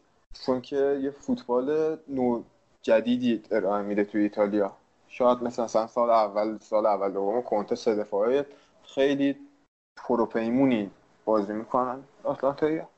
من میگم یه سرم به میلان بزنیم. اینجایی که اومدیم. یا شو... نه اول تو اگه آره. صحبت راجع آتلانتا داری انجام بده. والا در مورد آتلانتا که خب من از دیدگاه میلانی این الخاندرو گومز و دو سه فصل پیش بحثش بود که میلان بخره. هی سرش بحث شد. من اونجور که یادمت خیلی به نهایی شدن هم نزدیک بود. پاپو گومز اما نشد و خب خیلی بازیکن خوبیه. فوق العاده بازیکن خوبیه به شدت هم آندرریتد و کلا احساس می‌کنم تیم آتالانتا به کلی آندرریتد و بازیکنایی که توی سری آ بازی می‌کنن به کلی. مثلا یکیشون یکی از تیمایی که کلی بازیکن خوب داره تورینو که این فصل هم فوق خوب بازی کرده آنجا بلوتی که اونم در شرف اومدن به میلان بود. و بعدش با سندروم نپیوستن به میلان و فصل بعد افتضاحش مواجه شد. چون یه سری بازیکنه خیلی خیلی زیاد که نه ولی یه سری بازیکنها بودن که انتقالشون به میلان به شدت نزدیک بوده و این انتقال اتفاق نیفتاده و فصل بعدش افتضاح بودن. یکیش میلینکوویچ ساویچ بوده این فصل تو لاتزیو که اصلا مثل فصل پیش نبود. البته یه گل خوب زد تو همین جام حذفی فینالش و در واقع بازی رو در بود واسه لاتزیو اما اصلا مثل فصل پیش نبود. آنجا بلوتی هم همینطور که خب یه فصل خیلی فوق العاده ظاهر شد اما فصل بعدش بعد اینکه به میلان لینک شد نتونست. اما میلان رو بحثش رو شروع کنیم. میلان گتوزو که یه لحظه قبل اینکه بریم میلان من یه چیزی هم بگم که این آتلانتا یه آمار فوق العاده هم داشتم سال که به عنوان تیم چهارم جدول از تیم بهترین خط حمله لیگو داشت و از یوونتوس صدر جدولی بیشتر گل زد. و یه نکته جالبتر این فینال دیشب بود. تو فینال دیشب لاتسیو سیمون اینزاگی با آتلانتا گاسپرینی بازی می‌کرد که این دوتا تیم لاتزیو پارسال و آتالانتا امسال بهترین خط حمله لیگ ایتالیا رو داشتن. خیلی جالب بود اینم برام آره آتالانتا که فوتبال تهاجمیش فوق العاده جذاب 73 تا گل زده توی این فصل و توی 36 بازی احتمالا بیشتر میشه تا آخر فصل. اما به نظر من خود لاتسیو هم جای بحث داره خیلی زیاد و خب این مسیری که طی کرده توی چند فصل اخیر. اما بپردازیم به میلان. خب میلانی که با کلی امید آرزو فصل شروع کرد با گتوزو گتوزو که فصل پیش خیلی خیلی خوب کار کرده بود برای میلان اما دفاع تیم اوایل فصل خیلی بد بود اما رو دفاع خیلی کار کرد و از ابتدای سال 2019 به اونور خب دفاع میلان به طرز عجیب غریبی پیشرفت کرد. اما همه چیز به نظر من برمیگرده به بازی میلان و اینتر. اون بازی که میلان به شدت فرم خوبی داشت قبلش و اینتر به شدت فرم بدی داشت. از اروپا اوت شده بود هفته قبلش و اومد با میلان بازی کرد. روی فرم بسیار بد و میلان اون بازی رو سه دو باخت. بازی واقعا بدی بود برای میلان و خب اون شروع شاید پایان گتوزو بود تو میلان. انقدر انقدر انقدر بحث شد در مورد رفتن گتوزو از میلان که خود گتوزو گفت نتیجه هر چی بشه ما به سیل برسیم نرسیم هر اتفاقی بیفته. من آخر فصل میرم چون واقعا دیگه خسته شدم از اینکه هر اتفاقی میفته. یه بازی ما مساوی می‌کنیم می‌بریم یه بازی هر چی میشه. میگن گتوزو مربی خوبی نیست و نباید باشه در حد میلان نیست. به نظر من این صحبت خیلی زود بود برای گتوزو یعنی به طور کلی اینکه بخوام گتوزو رو کنار بذاریم از میلان. چون باز میگم من به این معتقدم که مربی رو اگر میاریم و با این هدف میاریم که تیممون رو درست کنیم حداقل باید 4 تا 5 فصل کار کنه که نمونهش رو توی پوچتینو کلوب خیلی مربی دیگه دیدیم. حتی خود ساری تو ناپولی. اما با یه فصل دو فصل حالا یه افت شاید بگم مبتنی بر خستگی بازی کنم حتی باشه یا روانی بازی کنم بعد از این فصل دوم نمیشه یه مربی رو قضاوت کرد یا اینجور خیلی راحت کل فصل تیم رو بکشیم پایین. به نظر من یکی از دلایلی که میلان از رتبه سوم الان اومده به پنجم خیلی به زحمت داره دنبال سهمیه میگرده همینه که گتوزو رو خیلی زود فصلش رو تموم کردن و یه جورایی فصل بعدش رو از ذهنها خارج کردن حتی برای بازیکنها و شاید دیگه بازیکنها خیلی الان براشون مهم نیست که چی کار می‌کنن. برای گتوزو چون گتوزو فصل بعد قرار نیست اونجا باشه. خیلی راحت. حتی خود ایوان گازیدیس هم من این خبر شنیدم که به گتوزو اعتقاد داره و می‌خواد گتوزو رو نگه داره برخلاف لئوناردو مالدینی که جفتشون موافق موضوع نیستن. اما خود گتوزو موضوع رد کرده و گفته من دیگه نمیمونم. به طور کلی موقعیت سرمربیگری میلان به شدت پیچیده شده. از یه جهت این تیم یه مقدار فرصتش کمه از لحاظ مالی و FFP و به قولی فرپلی مالی. و خیلی دوست داره خیلی زود به سیل برسه و فوتبال جذابی بازی کنه و به برندی که قبلا بود برگرده. اما فکر می‌کنم که هر مربی باشه به یه حداقل زمانی نیاز داره. حالا چه ماریتیو ساری بیاد چه پوچتینو که خب خیلی بعیده خیلی عجیب غریبه اگر پوچتینو بیاد. یا مربی دیگه که بحثشون هست اوزبیو دی فرانچسکو که خب من شخصا نمیپسندم. یا خود جان پولو حتی گاسپرینی هم یه مدت صحبتش بود که به میلان بیاد اما مدیرای آتالانتا به شدت این موضوع رو رد کردن. بحثی که هست واقعا این که کی قرار فصل بعد تو میلان مربیگری کنه؟ این موضوع بسیار مهمیه. الان من یه خبر اتفاق داشتم میخوندم در مورد اینکه میلان رو قراره روی این چهار تا بازیکن فصل بعد در واقع بسازن و بازیکن بگیرن و تیم رو بسازن. یکی دوناروما توی دروازه است رومانیولی توی دفاع پاکتا توی خط هافک و پیانتک توی خط حمله. که فکر می‌کنم یه تعداد زیادی هم میلان خروجی داشته باشه این فصل. مونتولیوو آواته زاپاتا برتولاچی و اگر اشتباه نکنم خود خوز ماوری هم رفتنشون تقریبا قطعی شده از میلان و موندن هاکان با کایوکو و حالا شاید حتی بورینی و سوسو یکم مشخص نیست. باید ببینیم چی میشه در انتهای فصل. باید ببینیم که می‌تونن اصلا به قیمت خوب اینا رو بفروشن یا نه. اما این چیزی که مشخصه این که میلان راه درازی در پیش داره و زمان خیلی زیادی هم نداره. نظرت چی آرش؟ به نظرت میلان چیکار می‌تونه بکنه؟ من میگم معارضه اگه هستی که از این دوگانه خارجش کنه معارضه میگم نظرش رو راجع سریا بده.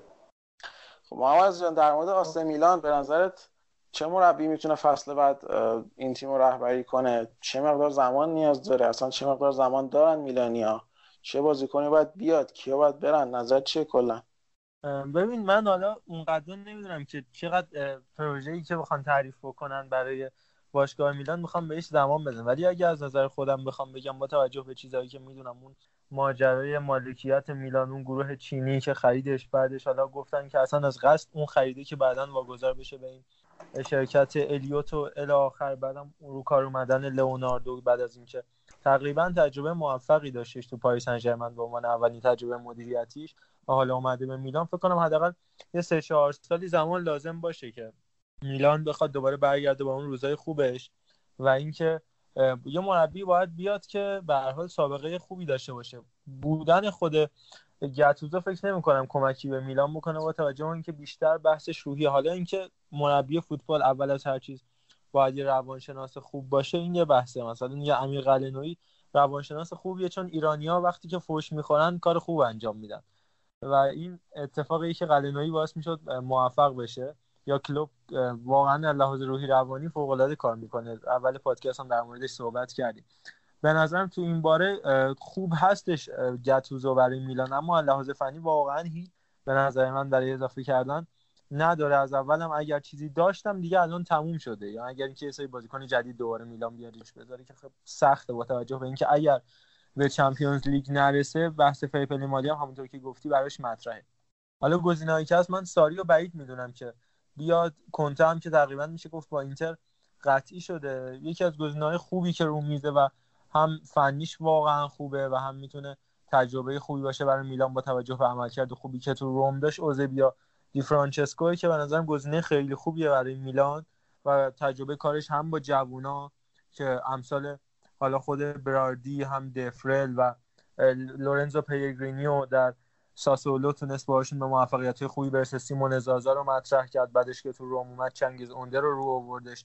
استفان الشعراوی رو به اوج برگردوند از دنیله دروسی فوق العاده بازی گرفت. بازیکنی که این فصل با بیمهری و البته بازی نچندان قوی کنار گذاشته شد. از روم دی فرانچسکو به نظر می‌تونه گزینه خوبی برای این میلان باشه با همون محوریت بازیکنایی که گفتی حالا رومانیولی پاکتا و قطعا اضافه شدن یه ستاره‌ای که بتونه در کنار کشیشتوف به قول بچه‌ها پیونتک اون نسل جدید میلان رو رهبری کنه. زمانی که میلان تونست قهرمان اروپا بشه سال 2007 و همینطور 2003 که یوونتوس رو شکست داد تو خط حملهش یه شفچنکو داشت که حالا پیونتک می‌تونه یادآور اون باشه.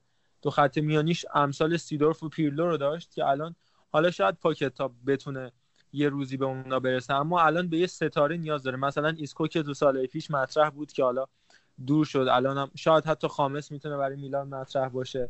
یا یه رهبر خط دفاعی داشت که پائولو مالدینی باشه که خب رومانیولی می‌تونه اون نقش ایفا کنه اما نه الان. پنج سال 6 سال دیگه.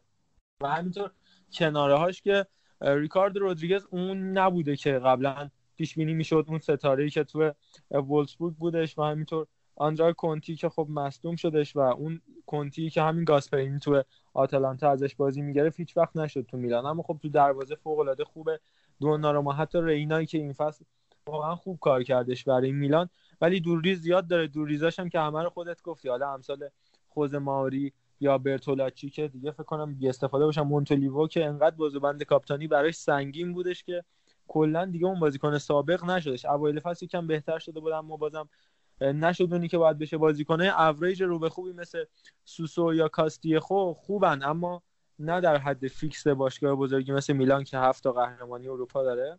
ولی خب این پروژه که تعریف میشه اضافه کردن حداقل 4 5 تا ستاره و دگرگون کردن تیم فکر نکنم کاری یکی دو سال باشه بعد تو کل این سه چهار سال آروم آروم انجام بشه. میلانیا باید حوصله بکنن. یه کاری که یوونتوس انجام داد بعد از صعودش به سری آ دو سه سالی با امثال جیجی دلنری دچار مشکلات بودن. گرچه تو همون سال هم طبق عادت رئال جلوشون سر تعظیم فرود می آورد و آماری و دوستاش می اومدن گله عجیبی به رئال تو برنابا می‌زدن. حالا دلفیرو که جای خود داره اون کاشته فوق العادهش اما به هر حال این دوره گذار برای میلان باید طی بشه. اما این دوره گذاره داشت طی می‌شد تا اینکه این تیم رو سپردن به آدم هایی که مال این کار نبودن.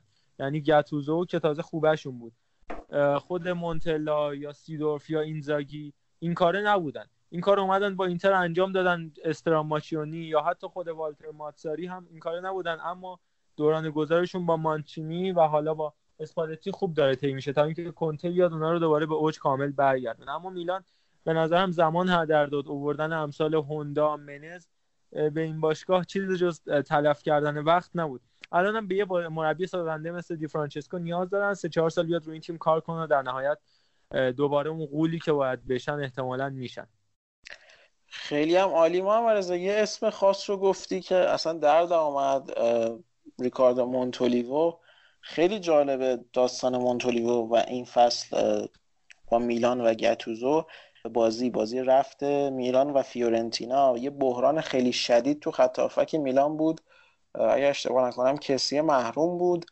اونجا از کالابریا توی خط استفاده کرد. گتوزو ولی حاضر نشد به مونتولیوو بازی بده و مونتولیوو به طور کلی این فصل بازی نکرده برای میلان.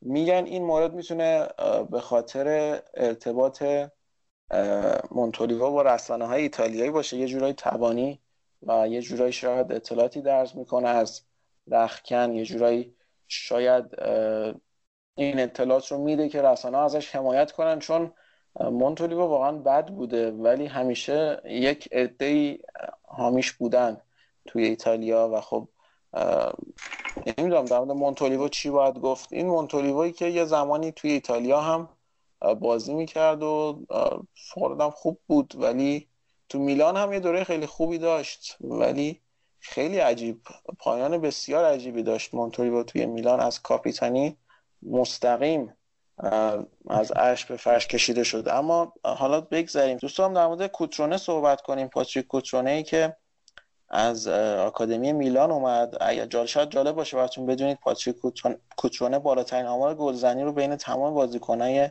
آکادمی میلان در طول تاریخ داره. و این بازیکن اومد توی تیم اصلی میلان خیلی راحت خیلی سریع مثل خود دونارما خودش رو جا داد. اما این فصل با اومدن پیونتک یکم جاش تنگ شده و خیلی فرصت بازی پیدا نکرده به اون شکل. بیشتر تعویزی اومده تو و خودش هم خیلی راضی نبوده از این موقعیت. چند جا ایجنتش مصاحبه کرده که شاید کوچونه نیاز داره که بیشتر بازی کنه. و با برگشتن آنجا سیلوا از سویا به میلان احتمالا جای کوچونه تنگتر هم خواهد شد. باید ببینیم که آنجا سیلوا رو چیکار می‌کنن میلانیا. به احتمال زیاد تا چیزی که من شنیدم با توجه به اینکه مدیر برنامه هاش هم خود خورخ مندز یا جورج مندزه فصل بعد به احتمال خیلی زیاد ولورهمپتون خواهد بود در کنار بقیه پرتغالی های اونجا ژائو موتینیو و دیگو ژوتا. زوج خط حمله همپتون با راول خیمنس مثل اینکه قرار تشکیل بدن که موندگار نیست قطعا فکر کنم تو میلان. اما در مورد کوترونه من اگه یه نظر بخوام بدم به نظرم به نفعش شدش که بیاد یه جوری backup پیونتک بشه چون احتمال داشت اون اتفاقی که برای پاتو افتاد رو اونم تاثیرگذار بشه در این مورد هم پیش بیاد. البته خود پاتو خب با توجه به برزیلی بودنش و اینکه برزیل اصلا زیاد تو حاشیه میرن دوران اوج طولانی ندارن تاثیرگذار بودش. اما به نفعش بود. تا اینکه بخواد یه بازیکن 18 19 ساله 20 ساله کانون توجه باشه تو نوک خط حمله میلان. خود دوناروما به نظرم یه استثنا بود که تونستش تو 16 17 سالگی هندل کنه. این حجم از فشار رو بعدم به تیم ملی رسید با کنار رفتن بوفون. اما احتمال اینکه بازیکنایی تو این سن سال یهو نابود بشن این اتفاقا براشون بیفته و کنار برن خیلی زیاد بود. من به نفع خود کوترا نمی‌دونم اینکه فشارا روی پیونتک باشه و اون در نقش ناجی بیاد آروم آروم و شاید حالا مربی فصل بعد میلان حالا چه گتوزو باشه یا نه بخواد حالا با مهاجم سه مهاجم کوترونه رو به کناره ها ببره یا 4 4 با دو مهاجم استفاده بکنه و از بازیکنهای دیگه به عنوان ذخیره استفاده بکنه. من در نهایت به نفع کوترونه می‌دونم این اتفاق البته خود پیونتک هم خب 23 4 سالشه اونم کلی جا داره. اینم حالا من اضافه کنم تو پرانتز. ببخشید. مورد بعدی آرش یه موضوعی که از اول فصل ذهن منو مشغول کرده اینی که میلان گتوزو مشخصه که winger winger ای خوبی نداره. سوسو که خب به شدت سرعت بازی رو می‌گیره. هاکان همینطور ذاتا وینگر نیستن. شاید یه attacking midfielder باشن. ته تهش. چرا این تیم کل فصل رو 4 3 بازی کرد دارش نظرت چیه در این مورد؟ آقا اصلا مسئله ببخشید من فریدم وسط میگم اصلا مسئله میلان آخه مسئله ترکیب نبود. گتوزو حتی بازیایی که ترکیب عوض می‌کرد فقط این اعداد با اعداد بازی می‌کرد. این چهار می‌رفت می‌شد سه سه می‌شد چهار. گتوزو به داشتهاش نگاه نمی‌کرد برای ترکیب چیدن. فقط یه ترکیبی میشید. گتوزو از نظر فنی محمد گفت اگه چیزی هم داشت تموم شده. من میگم گتوزو از نظر فنی از روز اول هیچی نداشت. و این مسئله فرصت دادن بهش و اینا به نظرم خیلی مسئله اشتباهیه. هر فرصتی که به گتوزو بدی مثل اینه که مثلا به پرویز مظلومی تو استقلال فرصت دادی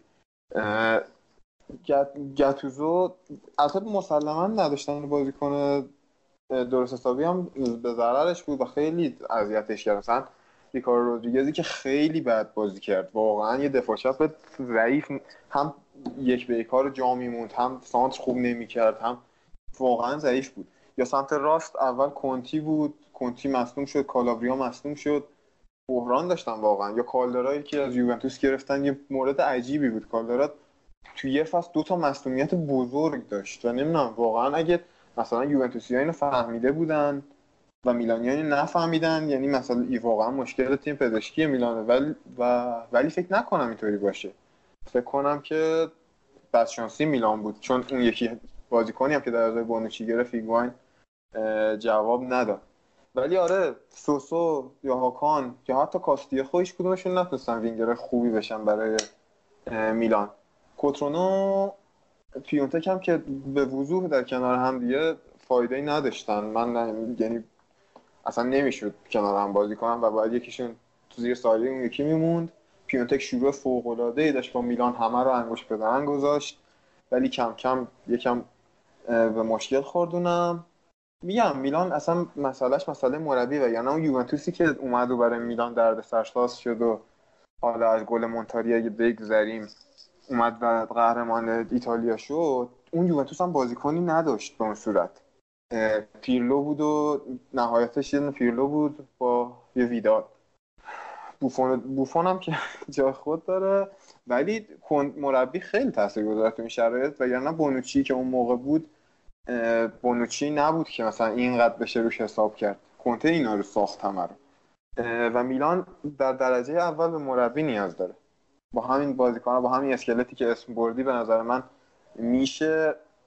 محمد گفت دی فرانچسکو خوبه. من خیلی شک دارم به دی فرانچسکو چون هم مربی خیلی خوبیه به نظرم. هم نمی‌دونم که اون بازی رو بتونه تو میلان داشته باشه یا نه. دی فرانچسکو تو ساسولو واقعا خوب بود. تو روم بعد شروع نکرد ولی بعد ادامه داد. خیلی بد بود. هفت از فیورنتینا خورد. آن نمی‌دونم اون موقع که هفت از فیورنتینا خورد رانیری بود یا دی فرانچسکو بودش دی فرانچسکو بود. آره. آره من رو دی فرانچسکو خیلی شک دارم. پوچتینو که خیلی گزینه پوچیه برای میلان اصلا. 20 میلیون فقط از یوونتوس مثلا گفته بودن از شایعش که مطرح شد.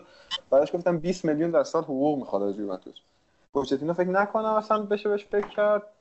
میلان گزینه ای هم نداره برای مربیگری راستش بخواد. همین جان پاولو و گاسپرینی که فکر نکنم اونم این تیم خوبش رو ول کنه و بیاد میلان. ونتورا رو بیارن. بذار من توی اولین اپیزود پادکستمون فوش ندم. این رفته بود کیوو و بعد اون مهاجم کارشون که الان اسمش یادم نیست. سرجیو پلیسیه. پلیسیه آره. میگفتش این یه جوری رفتار می‌کنین که قرار انگار قرار فردا بره. آره خیلی موجوده. اصلا یه تدیده عجیبی بود. من هر دفعه میبینمش یاد این عجوزه های توی فیلم ها میفتم اصلا خیلی بد بود واقعا.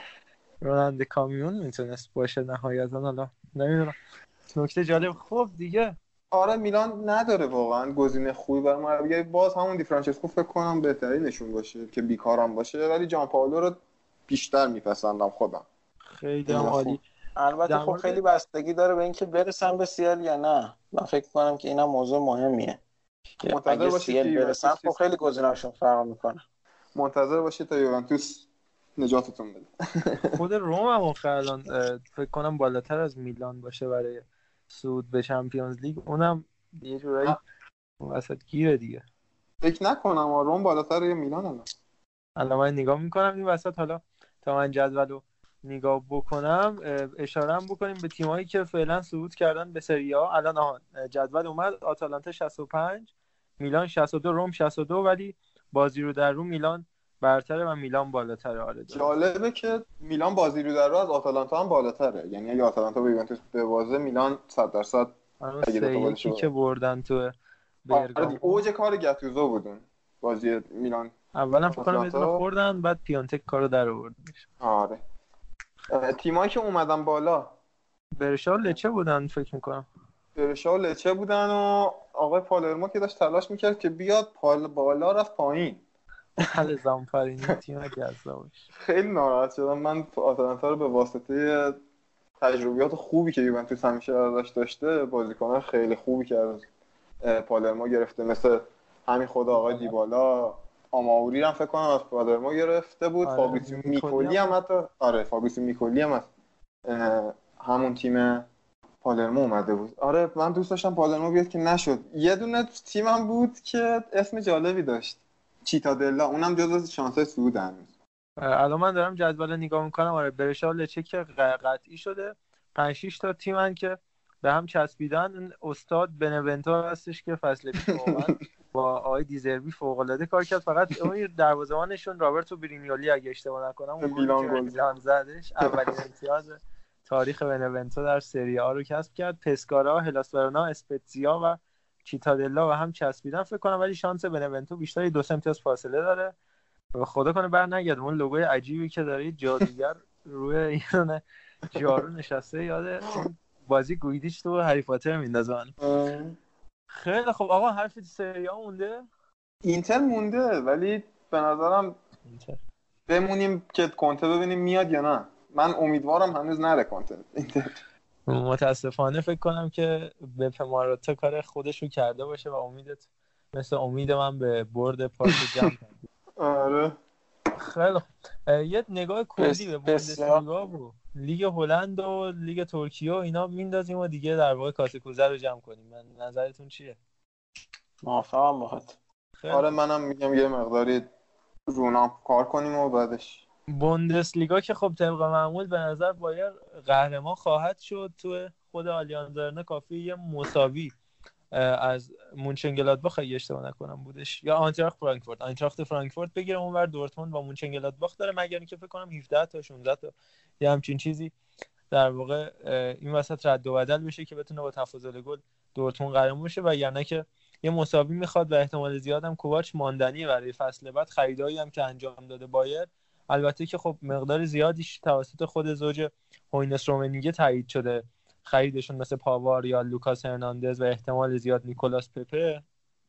احتمال میدم که بایرن فصل بعد خیلی قدرتمند باشه با خروج زوج روبری حضور کومان و گنابری در جناحین و همینطور لواندوفسکی قدرتمندتر از همیشه می‌تونه باشه با داشتن چهار تا بال خیلی خوب و احتمالا یان فیته آرپ که این فصل با هامبورگ خیلی خوب کار کردهش اما هامبورگ آهان گفتیم هامبورگ این اتفاقی که برای هامبورگ افتاد تو بازی با پادربورن تا اواسط فصل شونه به شونه کلن داشتن بالا می اومدن چسبیده بودن بعد یکم کلن فاصلهش زیاد کرد الان صعودش هم که قطعی شدش دیگه.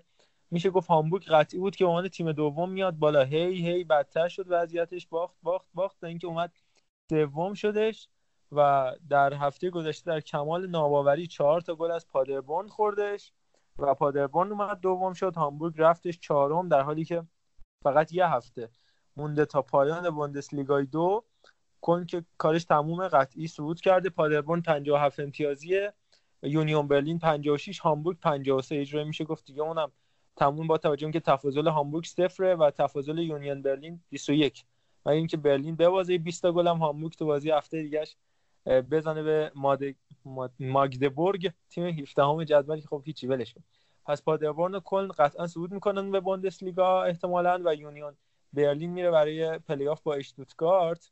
اگر اتفاق خاصی نیفته یونیون برلین که تیم اوله برلین هم هستش. از هرتا برلین خیلی بیشتر طرفدار داره. یونیون برلین من اون کتاب فوتبال علیه دشمن معروف رو که میخوندم یه بخشیش برمیگرده به سال 1980 اینا می‌گفتن که آقا این هرتا برلین تیم اون پلیس معروف مخفی کشور برلینه و یونیون برلین یه عقبه کارگری داره اشتازی فکر می‌کنم. آره هرتا برلین تیم اون گروه اشتازیه که یه جوری ساواک آلمان اون موقع به حساب میومد و یونیون برلین تیم مردمی و کارگری این باشگاه این شهر یعنی پایتخت آلمان که تو کریسمس هم که میشه یه جشنی معروف کریسمسی دارن که معنای واقعی magic اونجا اتفاق میفته حالا اگر شد برید ببینید. حالا این کانالمون هم پا گرفت یا page مون. این جشن کریسمس یونیون برلین. می‌تونیم توش بزنیم فوق العاده خوشگله و بحث سقوط بوندسلیگا. یکم که تیمایی مثل هانوفر و نورنبرگ وضعیت خراب و افتضاحی دارن. این تیم هانوفر هم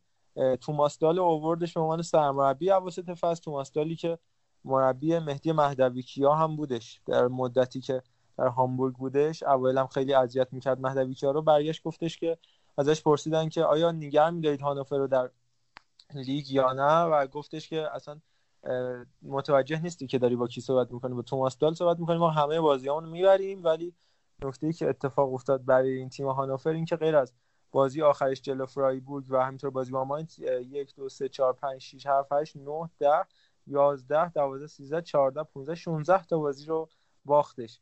آقای توماس دال و فقط تونست نورنبرگ رو این وسط ببره و ماینس و فرایبورگ رو اینم سقوط کرده طبق معمول آسانسور تور و با نورنبرگ رفت با این وسط از عملکرد افتضاح شالکه هم نگذریم که فقط یه رتبه فاصله داشت با سقوط. تیم دومینیک تدسکو مربی ایتالیایی که تو همون کلاس مربیگری آقای ناگلزمن و هانس ولف و رفقاش دیوید واگنری که در هادرسفیلد بود فصل بعد خود واگنر میاد مربی شالکه میشه. این فصل مربی موقت هوب استیونز گذاشتن تا اینکه اثرات تدسکو پاک بشه اما فوق العاده کار کردن اونور تیمایی مثل مونچنگلادباخ با دیتر هکینگ که فصل بعد سرمربیشون نخواهد بود. لایپزیگ که 11 امتیاز اختلاف داره تیم لایپزیگ با تیم چهارم که فصل بعدم مربیش خود ناگلزمن و رانگنیک از این تیم میره. هازن‌هوتل هم که قبلا مربیشون بود و ساوثهامپتون فوق العاده باش کار کرد این فصل در لیگ برتر. لورکوزن مربیش رو وسط فصل عوض کرد. تایفون کورکوت کنار گذاشت و اومد از توماس بوش استفاده کرد. اونم فوق العاده بود. احتمالش هستش که سهمیه چمپیونز لیگ بگیره. الان 55 هم گلادباخ هم لورکوزن فرانکفورت هم 54 این جنگ سهمیه روز آخر به شدت داغه. بعد ببینیم که چه اتفاقی میفته هافنهایم هم که خب این اواخر یکم momentum ش رو از دست داد. وردر برمن هم با فلورین کوهفلت که جایگزین الکس نوری شد تونست رتبه نهم کسب کنه. فصل پیش داشتن میافتادن. عملکرد خوبی داشتن. پدیده این فصل بوندسلیگا هم فورتونا دوسلدورف بودش که خیلی پیش‌بینی می‌کردن بیفته اما به کمک بازیکنه خوبی از جمله این بازیکنی که اسم عجیبی هم داره بازیکن واتفورد هم هستش فصل بعد میره به لیگ برتر انگلیس دودی لوکباکیو که چهار تا گل هم به بایرن مونیخ زد. تونستش دوازدهم یازدهم بشه. احتمال داره اگر بازی بعدیشو ببره مقابل هرتا بیاد دهم هم بشه. فورتونا دوسلدورف که یه مدت صحبت بود می‌خواد چیز رضایی رو بگیره 7 سال پیش. خدا رو که نگرفت. یعنی حالا ایشون هم باید در کنار استوری مهرداد میابن که با دیوید بکام می‌ذاره جمعش می‌کردیم. خلاصه اینا از بوندسلیگا لیگ ترکیه هم من در موردش صحبت آها در مورد بوندسلیگا بچه حرفی دارین؟ والا در مورد بوندسلیگا فقط بحث دورتموند این فصل که خیلی عجیب غریب اون لیدش رو از دست داد جلوی باین و تنها فصلی که شاید می‌شد دورتموند دور قهرمان بشه. باز هم مورد الان خیلی خیلی سخت شده به نظر من. غیر ممکن نیست هنوز چون فرانکفورت تیم بسیار خوبیه و بایرن کوواچ هم خیلی قابل اطمینان نیست. امکانش هست که حتی بایرن هفته آخری ببازه جلو فرانکفورت اما بردن دورتموند شاید از باختن بایرن هم سختتر باشه. این هم انشالله بعدا تو پادکست بعدی به نظر می‌تونیم بهش بپردازیم. این فصل دورتموند و بایرن. آرش جان صحبتی داری در این مورد؟ من والا یه صحبتی راجع کوواچ می‌خواستم بکنم. کوواچ به نظرم خیلی ناامید کننده شروع کرد. یعنی اصلا در ابتدا به نظر میاد دوباره مربی خیلی خیلی بدی رو داره بایرن تجربه می‌کنه. ولی به مرور به نظرم بایرن خودش رو پیدا کرد. بایرن کوواش با اینکه نمی‌تونم باز بگم کوواش خیلی مربی خوبی و اینا ولی بایرن کوواش خودش رو پیدا کرد کم کم. هم بازی هم که لیورپول از دست دادن حالا اشتباهات فردی باز خیلی اذیت می‌کنه آدمو نویر اشتباه کرد و بایرن کلا بعد رفت و برگشت لیورپول بازی نکرد. در کل به نظرم بایرن باز قهرمان میشه. ولی خب همه فکر کنم همه فوتبال دوستان به جز بایرنیا دوست دارن که دورتموند یه کاری بکنه توی آلمان. مثل و وضعیت مثل هم وضعیت یوونتوس ایتالیاست که دیگه تکراری شده برای همه. ولی نه دیگه صحبتی نیست. نه امتیاز ده امتیاز جلو بودن و از دست دادن. ناامید کننده بود واقعا. ولی دورتموند امسال تیم قابل احترامی بود و تیم خیلی خوبی هم آقای سانچو. اینجا بگم اولا اینکه بایرن شانس double هم داره چون فینال دی اف پوکال باید با لایپزیگ برگزار بکنه. در روزی که احتمالا تیمو ورنر آخرین بازیش برای لایپزیگ خواهد بود. قراردادش هم تمدید نکرده. یه فصل دیگه قرارداد داره. البته لایپزیگ گفته نمیفروشیمش و فصل بعد می‌خوایم بذاریمش رو سکو. کل فصل رو اصلا بعید نیست تو فوتبال آلمان اتفاق بیفته چون لایپزیگ هم پول نمی‌خواد چیزی که داره پوله. و در مورد لوسیان فاوره هم بگم این فاوره کسی بودش که هم در نیس خیلی خوب کار کرد برای نیس تا آستانه‌ی سهمیه چمپیونز لیگ هم آورد این تیمو و زمانی هم که قبلش مونشنگلادباخ بود مونشنگلادباخ بحرانی از آرمیفه تحویل گرفتش امثال مارکو رویس رو ساختش برای فوتبال آلمان. و این فصل هم متاسفانه یه مقداری به بحران خوردن توی بخشی از فصل که هم اونجا سه هیچ هم از تاتنهام باختن و اینا. اما به نظرم فصل بعد می‌تونه فصل خوبی برای لوسیان فاوره باشه. اگر موافقید یه سر به لیگ ترکیه و هلند بزنیم و دیگه خدافظی کنیم. بله بله حتما.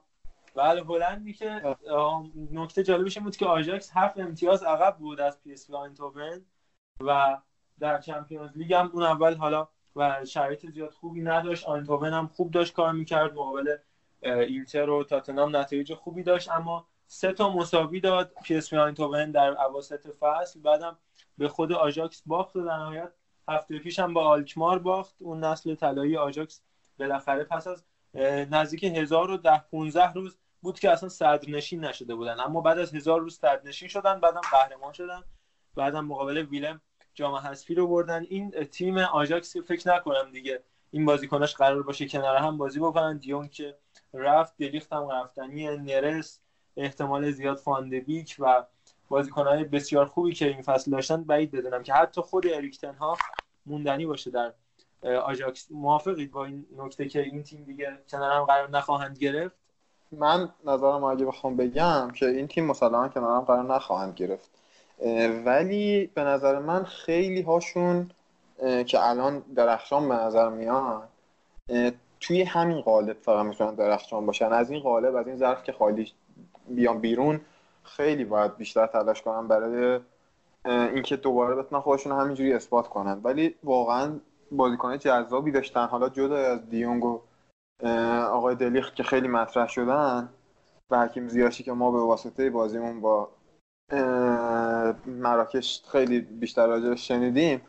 واقعا فندبیک به نظرم خیلی تاثیرگذار و یعنی یه حالت دوست داشتنی داشت برای من. فندبیک تو همه بازی که از آژاکس دیدم همینجور تادیچ. تادیچ که جلوی رئال اون زیدانی رو زد فکر کنم تادیچ بود دیگاره و یه گل خیلی خوبم به رئال زد. اینا کنار هم قرار نمی‌گیرن.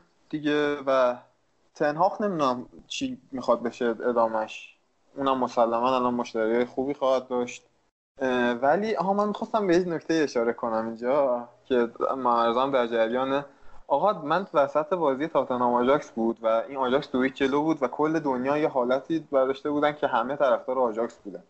و معلوم بود و همه دیگه اما براشون مشتبه شده بود که آژاکس این بازی رو می‌بره. بازی دو هیچ شد. به نفع آژاکس و من گفتم تاتنهام این بازی صعود می‌کنه. اینو می‌خواستم گفته باشم اینجا که به تحلیل قوی فوتبالی خودم اشاره کنم. بعد درصد مدارکش هم موجوده. آره مدارکش هم موجود راست میگه. ولی اینجور تیم‌ها مشکلشون همینه دیگه. وقتی که همه باور می‌کنن اینا رو تازه اونجاییه که نیاز دارن خودشون خودشون رو باور کنن دوباره. باور کنن که اونقدر هم خبری نیست و اینجا اروپاست و اینجا خیلی مهمتر از جایی که تا الان بچه بازی بوده براشون. علی جان شما اگه نظری راجع به آژاکس داری؟ بله تیم آژاکس واقعا فوق بودن. من یه نکته اشاره کنم همه در مورد فندبیک و دلیخت و دیونگ صحبت می‌کنن. اما ستاره این فصل آژاکس به نظر من دوژان تادیچ که اصلا فوق بود. تادیچ یه مسابقه خیلی جالب کرده بود بعد بازی با رئال که خب واقعا به نظر من برید همین الان ببینید کلیپ بازی دوژان تادیچ مقابل رئال مادرید رو. گفته شاید کلیپ زیدان زیاد دیدم قبل بازی و واقعا فکر کنم این اتفاق افتاده بود. خیلی زیدان معابانه خدایی می‌کرد وسط زمین. دوژان تادیچ خیلی خوب بود.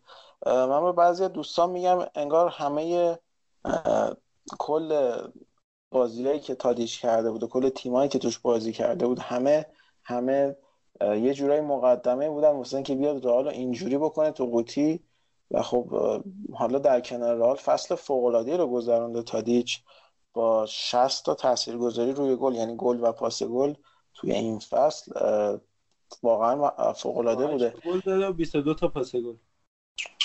آره آره. و در کنار دیوید نرس به نظر من یکی از ستاره آجاکسی که شاید کمتر دیده میشه. حالا دلیخت و دیونگ خب خیلی جذاب ترن برای باشگاهی که باشگاه ها و خب هوادارا. ولی اینا هم نباید کوچیک شمرد. البته آجاکسی که یکم آخرش تلخ شد با اون کامبک عجیب غریب لوکاس مورا. ولی خب مثل موناکو چند سال پیش میشه دیگه. تیمی که چند سال بعد نگاه می‌کنیم میگیم که واقعا یعنی یه سال همه این بازیکن ها با هم بازی می‌کردن توی یه تیم. و یکم بر من جای تاسفه که اینا نمیمونن توی آجاکس یه فصل دیگه. البته خود تنهاق فکر می‌کنم که میمونه ولی احتمالا همه اینا پخش بشن تو کل اروپا. دو تا نکته من بگم. اول که در مورد تنهاخ به نظرم خیلی شبیه پیتر بوش هست. کلا هم قیافش هم اون کچل بودنش هم پالتو پوشیدنش هم نوع بازی تیمش هم حالا تنهاخ تیم آورد نیمه نهایی چمپیونز لیگ پیتر بوش تیم آورد فینال یورولیگ که اونجا به منچستر مورینیو باخت. و همین دلیختی که اینجا تو 19 سالگی میگیم چقدر جوونه دو سال پیش 17 سالگی هم بود. و دفاع وسط فیکس هم بازی کرد جلو همون تیم زلاتان و پوگبا اینا. مقابل کسپر دولبرگ بودش که نشون داد چقدر افتضاح تو بازی با پاریس سن و در مورد الان هم که گفتیم این نسل آینده فوتبال برزیل ریچارلیسون نرس پاکتا اورتون سوارز رودریگو وینیسیوس حالا خود گابریل جسوس. کلی بازیکنه عجیب غریب تو راهن ادر میلیتائو حالا در دفاع بیشتر هجومی رو گفتم که این فکر کنم نوید برزیل خیلی عجیب غریب رو هم در پیش رو خواهد داشت. خب حرفی نیست. بریم یه در واقع نگاهی به جدول لیگ ترکیه هم بندازیم. بعدا حالا در قسمت بعدی من در مورد باشاک شهیر یه پرونده جدا باز می‌کنم. حالا با هم دیگه در موردش بحث می‌کنیم. الان لیگ ترکیه به شدت جذاب شده. تیم اول دومش گالاتاسرای و باشک شهیرن که با تفاضل گل تفاضل گالاتاسرای 36 تفاضل بشیک 28 8 تا تفاضل فرقشون جفتشون 66 امتیازی هن. اونجا هم حالا تفاضل هست نه بازی رو در رو. و تا همین هفته پیش هم باشک جلو بود تا اینکه بازی رو در رو باختن. یه بازیکن عجیبی هست تو گالاتاسرای به نام ابراهیم دیاگنه. که آقای گل لیگ ترکیه هم هستش. به شدت هم خوب گل زده این فصل برای تیم قبلیش که کاسیم پاشا بود و از نیم فصل اومد به در واقع گالتاسرای. آقای دیاگنه که سی تا گل زده بعد از اون براکیلماس 16 تا زده و بعدش پاپیستیسه بازیکن سابق نیوکاسل 15 تا زده یعنی دو برابر کنی نفر دوم رو تازه بهش می‌رسه. و این از اون برم فنرباهچه ای که حالا تازه تونست خودش رو به رتبه دهم برسونه. ولی اگر همین دو هفته ای که باقی مونده یه باخت بده دوباره برمیگرده رتبه چهاردهم جایی که آنکارا گوچو هستش. فقط اختلافش با تیم چهاردهم سه امتیاز فصل رو با فیلیپ کوکو شروع کرد اما افتضاح کار کرد. کوکو اواسط فصل اخراج شدش و جای خودش رو به ارسن یانال دادش. در مورد باشک شهیر بگم حالا یه کوتاه معرفی بکنم بعد حالا پرونده ویژه‌شون رو بعدا با هم بررسی می‌کنیم باشک شهیر متعلق به وزیر بهداشت کابینه رجب طیب اردوغان. وزیر بهداشتشون هم در واقع پزشک خاندان و کل جدن در جد خانواده اردوغان و خانواده سلطنتی ترکیه است. و باز هم اونم برمیگرده به یکی از بیمارستان های زنجیره‌ای معروف کشور ترکیه و منابع مالیش به از اونجا تامین میشه. به خاطر همین میگن که اصلا خود قصد اردوغان این بوده که بیاد باشگاه ها و ورزش مردمی ترکیه متشکل از فنرباغچه باشیکتاش و گالا رو و حتی ترابوزان رو تخریب بکنه و یه باشگاه پلاستیکی. همون اتفاقی که مثلا برای لایپزیگ افتاد با آلمان تو ترکیه رقم بزنه و تو این امرم حالا میگن موفق بوده. توی بازی های خیرخواهانه هم که انجام میشه برای فوتبال ترکیه معمولا میاد و در تیم باشکشهری به صورت نمایشی اردوغان بازی می‌کنه که خیلی هم فوتبالی فارسیش هم خوبه. احتمالا دیده باشید کلیپاشو که جلو آقای ظریف و روحانی نفس باد سبا رو به فارسی میاد می‌خونم. این هفته پیش هم به فارسی صحبت کرده بود تو خیابون استقلال ترکیه. پرونده باشگاه شهیر از پرونده های بسیار جذابه که اتفاقایی که دو فصل اخیر افتاد و همینطور پرونده مربیشون عبدالله آویچی که کلا از اول توی این باشگاه باشیک شهیر بود اون موقع البته اسمش استانبول بیبی بود در سال 2009 کارشو در این باشگاه شروع کرد عبدالله آفچی و بازیکنه فوق العاده خوبی هم تربیت کرده. مثل ولکان باباجان که جایگزین دروازه‌بان خوبی مثل ولکان دمیرال و رشتون اچبر شد و البته بازیکنهای بسیار نامی داره تو تیمش. مثلا گایل کلیشی که قبلا در آرسنال بود سردار تاشچی که در بایر مونیخ سابقه بازی داره. کودریاشوف که یه سال بهترین بازیکن لیگ روسیه شدش امر بولوزوغلو که نمی‌دونم چرا هنوز زنده است. گوخان میلر که الان بولوزوغلو از تیم ترکیه هم حتی دعوت شده. شاید باورتون نشه. و آردا توران و همینطور گوخان اینلر که مدت ها در کنار همشیک کمربند میانی ناپولی رو شکل می‌دادن میلوش جوجیچ اون هم بازیکن بسیار خوبی بود. الیر و الیا امانوئل آدوایی و روبینیو دمبابا. هرچی بگم که خیلی بازیکن داره این باشه الیا اونجا چیکار می‌کنه؟ الیا که مدت هم تو هامبورگ فوق العاده ستاره بودش. اصلا اینقدر عجیبه. اون خط حملهشون مثلا یه بازیکن دارم ویسکا که شاید الان اصلا من نخوندمش تو اسامیشون ولی همین بازیکن آقای پاس گل لیگ ترکیه است. که مال بوسنی و هرزگوین هم هستش. پر از ستاره است استانبول. باشک شهیر الیا که گفتید الیا که گفتید من یوونتوس هم بود آخه یه مدتی الیا. کنم یه سال یا یه نیم فصل بودش یا یه سال یا یه نیم فصل بود. یه بازیکن دیگه هم همزمان با الیا اومده بود. من یادم آقای استیگاری بیا. و موهای بلند یه مدت هم دانتا سمدوریا هم بازی کرد شبیه پوکوانتس اون طرفا بود. آره قدش کوتاه‌تر از پوکوانتس یه یه همون مقیاس جاکرینی و جووین کوتور داشته شده. آره ما رو یاد خاطرات تلخ یووه انداختی اون موقعی که هنوز درست میشه. اینا دارن میرن. جمعه این هفته نه هفته بعد میرن درست میشه. انشالله. بچه ها حرف دیگه هست؟ آره. ما امروز اومدیم جمع شدیم حرف زدیم ستایی کم بودیم بچه ها نبودن خیلیاشون. و بیشتر سعی کردیم که یک کلیتی نشون, نشون بدیم به نظرم این چیزی که من از این اپیزودمون داشتم. و خیلی دیگه وقت نشد وارد جزئیات بشیم. ما از انگلیس جزیره کوچکی در شمال آفریقا شروع کردیم تا به غرب آفریقا آره. شروع کردیم تا رسیدیم به این آخری ترکیه و کم کم داشتیم میومدیم ایران دی. خیلی محدود وسیعی بود محدود چیزمون. و سه نفرم بودیم. و جزئیات به نظرم باز خیلی می‌تونه بهش اضافه بشه. خیلی راجع به خیلی از تیم‌ها یوونتوس ایل میلان اینتر خیلی کلی صحبت کردیم. ایشالا تو اپیزودهای بعد بتونیم کاملتر و دقیقتر بررسی کنیم همه اینا رو.